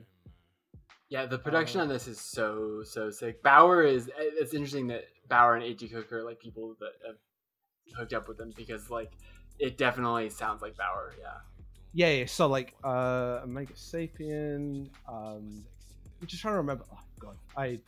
I'm not gonna bother checking up exactly right now who's done, but it's a bunch of like you know numbers and like UK dance people doing the production stylings, and like just they have like managed to combine the sort of like attempt uh, you like part Brockhampton, but more I'm getting the odd future thing of like we have a very specific like over like overburdened cinematic kind of goofed up idea of what hip hop should look like, and we're gonna execute it in this like very over like cinematic way. It feels like somehow you managed to get the collective from early Odd Future into Flower Boy era Tyler and just like make it happen. Like this is the thing that I kept feeling in my heart. I basically want them to blow up with all my with all my heart. Um, like Omega Sapien is uh, like the front man, the guy with the, the cropped green hair. Like he's just a really fucking compelling performer. Uh, the guy up right now, um, uh, is it sogumm? I think it's sogumm. Um, yeah, like he's been on the sort of like competition shows, like um, Show Me the Money is the big one that like has tried to get all these like underground artists into the mainstream. This is how he got surfaced. Like there is such a tight relationship. There really isn't an underground outside of the glare of the like big mass media production cycle. But like this is clearly a collective doing their own thing in a really independent way. And like their production ranges all the way from like shoegaze dream pop stuff to like this. And like this is the slickest and most pop ready thing they've put out in the last little while because they fucking got Rap Monster on it. They got RM from BTS to like give it that like push. And like this wouldn't get the views it that uh, it has without that. But like I still think it's really compelling on its own terms. and still like freewheels in this really over like expansive and cinematic way that I just yeah. I think my I think favorite part of it it, is uh, besides the drums, which are very good, and the rapping is like, all, like you're saying, the performances are really solid, like very charismatic. Uh, my favorite part of the song is the, I think Odd Future is a great point. The uh, goblin-esque pitch down vocals that sound like they're doing the "Oh yeah" from the Yello song. Oh yeah, you know Oh, the '80s, yeah. the '80s song from Ferris Bueller. Like that, that's exactly what they're doing, and it rocks. Uh huh. Yeah. Yeah. God, I just I just think they've like they kn- just the weird fucking guitar licks to like appearing in the last little section of the track. Like Also, Yeah, a this- music this video is- that is that, that was just a, a visual shot reference to Memories of Murder right there, where the, Yeah. where they're leaning over. Like it is so cinematic and fun and uh, very freewheeling in a way that the other music videos aren't. In a way that yeah, their late like- their latest music video a bit like this, but even more so run to the like this is a yakuza film, but like full hip uh, hip hop thing. Like it is grimy and comedic and self referential and like like stops the self seriousness in a really pleasant way. But I hmm. also think that like they are interesting performers that complement each other. Again, one of the things you get on the like you push it slightly more indie is you get like this really good combo of they're still really fucking pro at it, but they also don't like shine up every surface in the same way. And like it, it it's a nice balance. It sounds a bit more like quote unquote normal music again. So just like a, a way of hey, yeah, there is Korean hip hop outside the like massive fucking machine that is trying to sell you pop music as hip hop. And like yeah, I think I think a lot of the time that the stuff that tends to break through in or at least for a while it was like you had to do Keith Ape like you had to be so over the top that you were like oh I have to get everyone's attention by having like XXXTentacion on a song or whatever Like, yeah. and, and now I think it's gotten to the point where it's like, oh, we can have something that's like pushing boundaries, but we don't have to like really desperately like uh ape for that attention in the same way. Yeah, not yeah, to, yeah. Not to make a, a really bad pun. I did. Yeah. So just to, to clarify from earlier, the Omega Sapien release Wooga is on Lucky Me, and it's got um Baauer and Sega Bodega production. So like, Oh Yeah. hell yeah. I mean, yeah, Sega Bodega, one of one of the best out there right now. Yeah. Yeah. So like, this is this is the like, okay, even as you like are in the like second tier of the industry, you're still very much adjacent to the industry and grabbing bits of the aesthetics that are like Yeah. flowing down from that. But at the same time, like very much, it's got its own different feel. It's got like Yeah. the ability to run with different references and all that, and I think it works. Yeah oh yeah. Sweet. Uh, I would be a little less nice to the song personally, but I won't. I, I we're, we're already going long, so I won't. I, it, it sounds like the YouTuber Corpse husband. It sounds like the music he makes uh, when when the vocals are pitched down like that. Uh, but I again, I but I, I but hearing this conversation, maybe I, I was a little a little a little too mean on, on my on my first listen. I think on the second listen, it sounded a little cooler.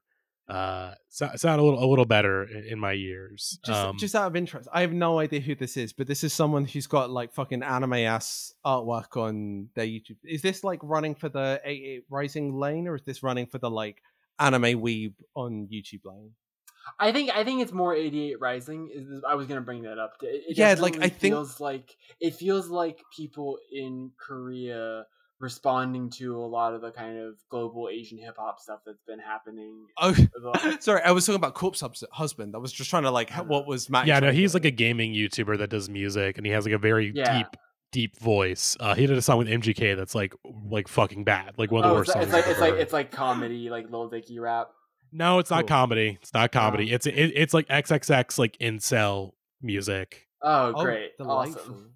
Yeah, so to Yeah, me, it's this is bad. ver- yeah, to me, like uh, I'm, I'll take that and take it on the chin, I guess. The main thing for me is that like Balming Tiger absolutely feels like a necessary reaction to 88 Rising Core. Like it's like we want to do the thing without needing to sell the like overt sexiness and like dour miserableness. Like we have to be a bit less self-serious. We have to be a bit less hot, basically. And like that's allowed, and that's actually kind of cool because you get to fucking make a Yakuza film every time you make a music yeah. video.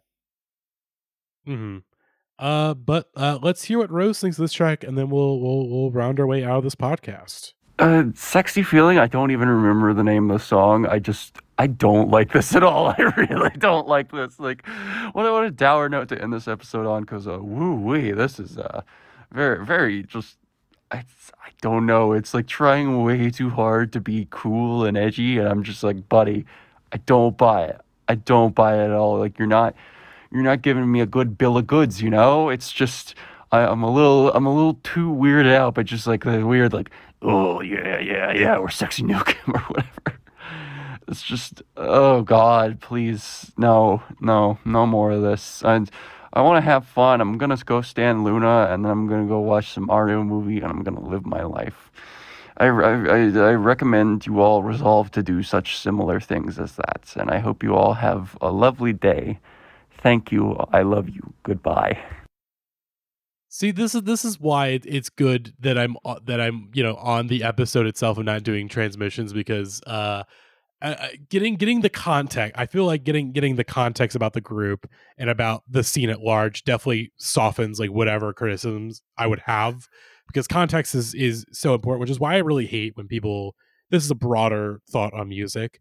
Uh, I really really hate when people are like, you know, Pitchfork, they, you know, the reviews, you know, they, they talk about the context too much, not about the music. And it's like, you kind of like the context for, for some of the music is really, really important. It's really like good to have that context, especially when it's coming from, you know, sort of like a non-American artist where, you know, you don't have that, that baked in cultural context of like what's going on uh, in music.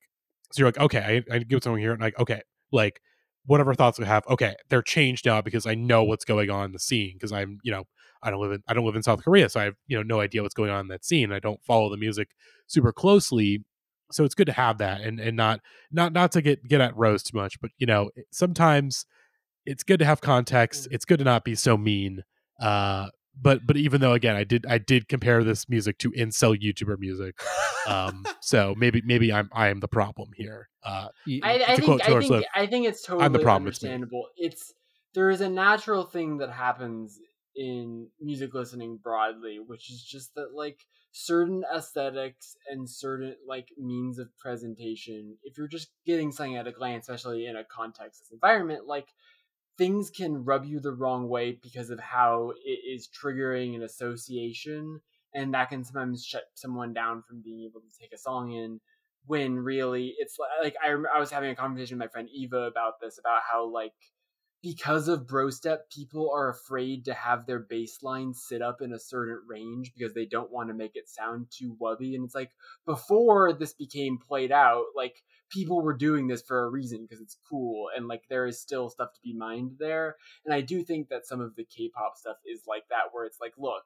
are these like the the coolest, trendiest aesthetics in the world? Not always, but like I, I, think you've made me like uh, uh, Alexis the context, but also like I, I, have more of an appreciation for a lot of the craft of this stuff now, as opposed to just being like I hear something that's not currently what I think is trendy or cool, and therefore I'm going to just sort of like reject it. Yeah, not that that's what Rose was doing necessarily, but I do think that speaks to a certain like there is a certain sense of the song that is that it is it is trying to be cool but i do think that alexis is right that there especially when you see the music video i think that i think the music video helped me a lot as far as being like okay they're not it's not joke rap but there's a tongue in the cheek. Like it's not entirely like self-serious.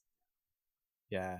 I mean, I hey, like mm-hmm. I appreciate like some straight up like I do not understand this given my like overburdened, over overdetermined amount of context that I've like been mining mm. out for literally like seven years.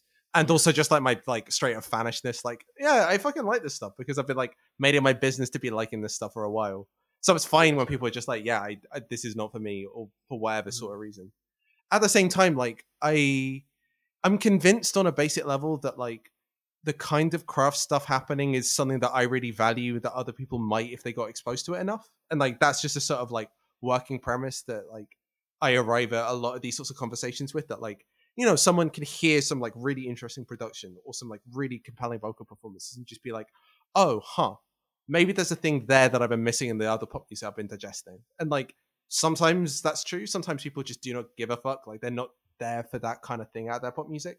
Like just I'm okay with that like people are after different things. But like you know, K- K-pop is going to offer you something very specific and quite unique and quite special and like recombinant with other bits of culture that you are aware of but don't like necessarily interface with all the time or don't interface with in ways that you find appealing. So like yeah, maybe you're going to recover the weird like, you know, 2010 EDM track like that you thought you discarded in your like shitty college days. Like that's going to come back to you and it's going to speak to you again in a way that mm. actually feels tasteful and like any possibility is like opened up by just like finding different ways that other people have been accessing culture to you getting to access culture and i i think that's a that's a good thing Yeah.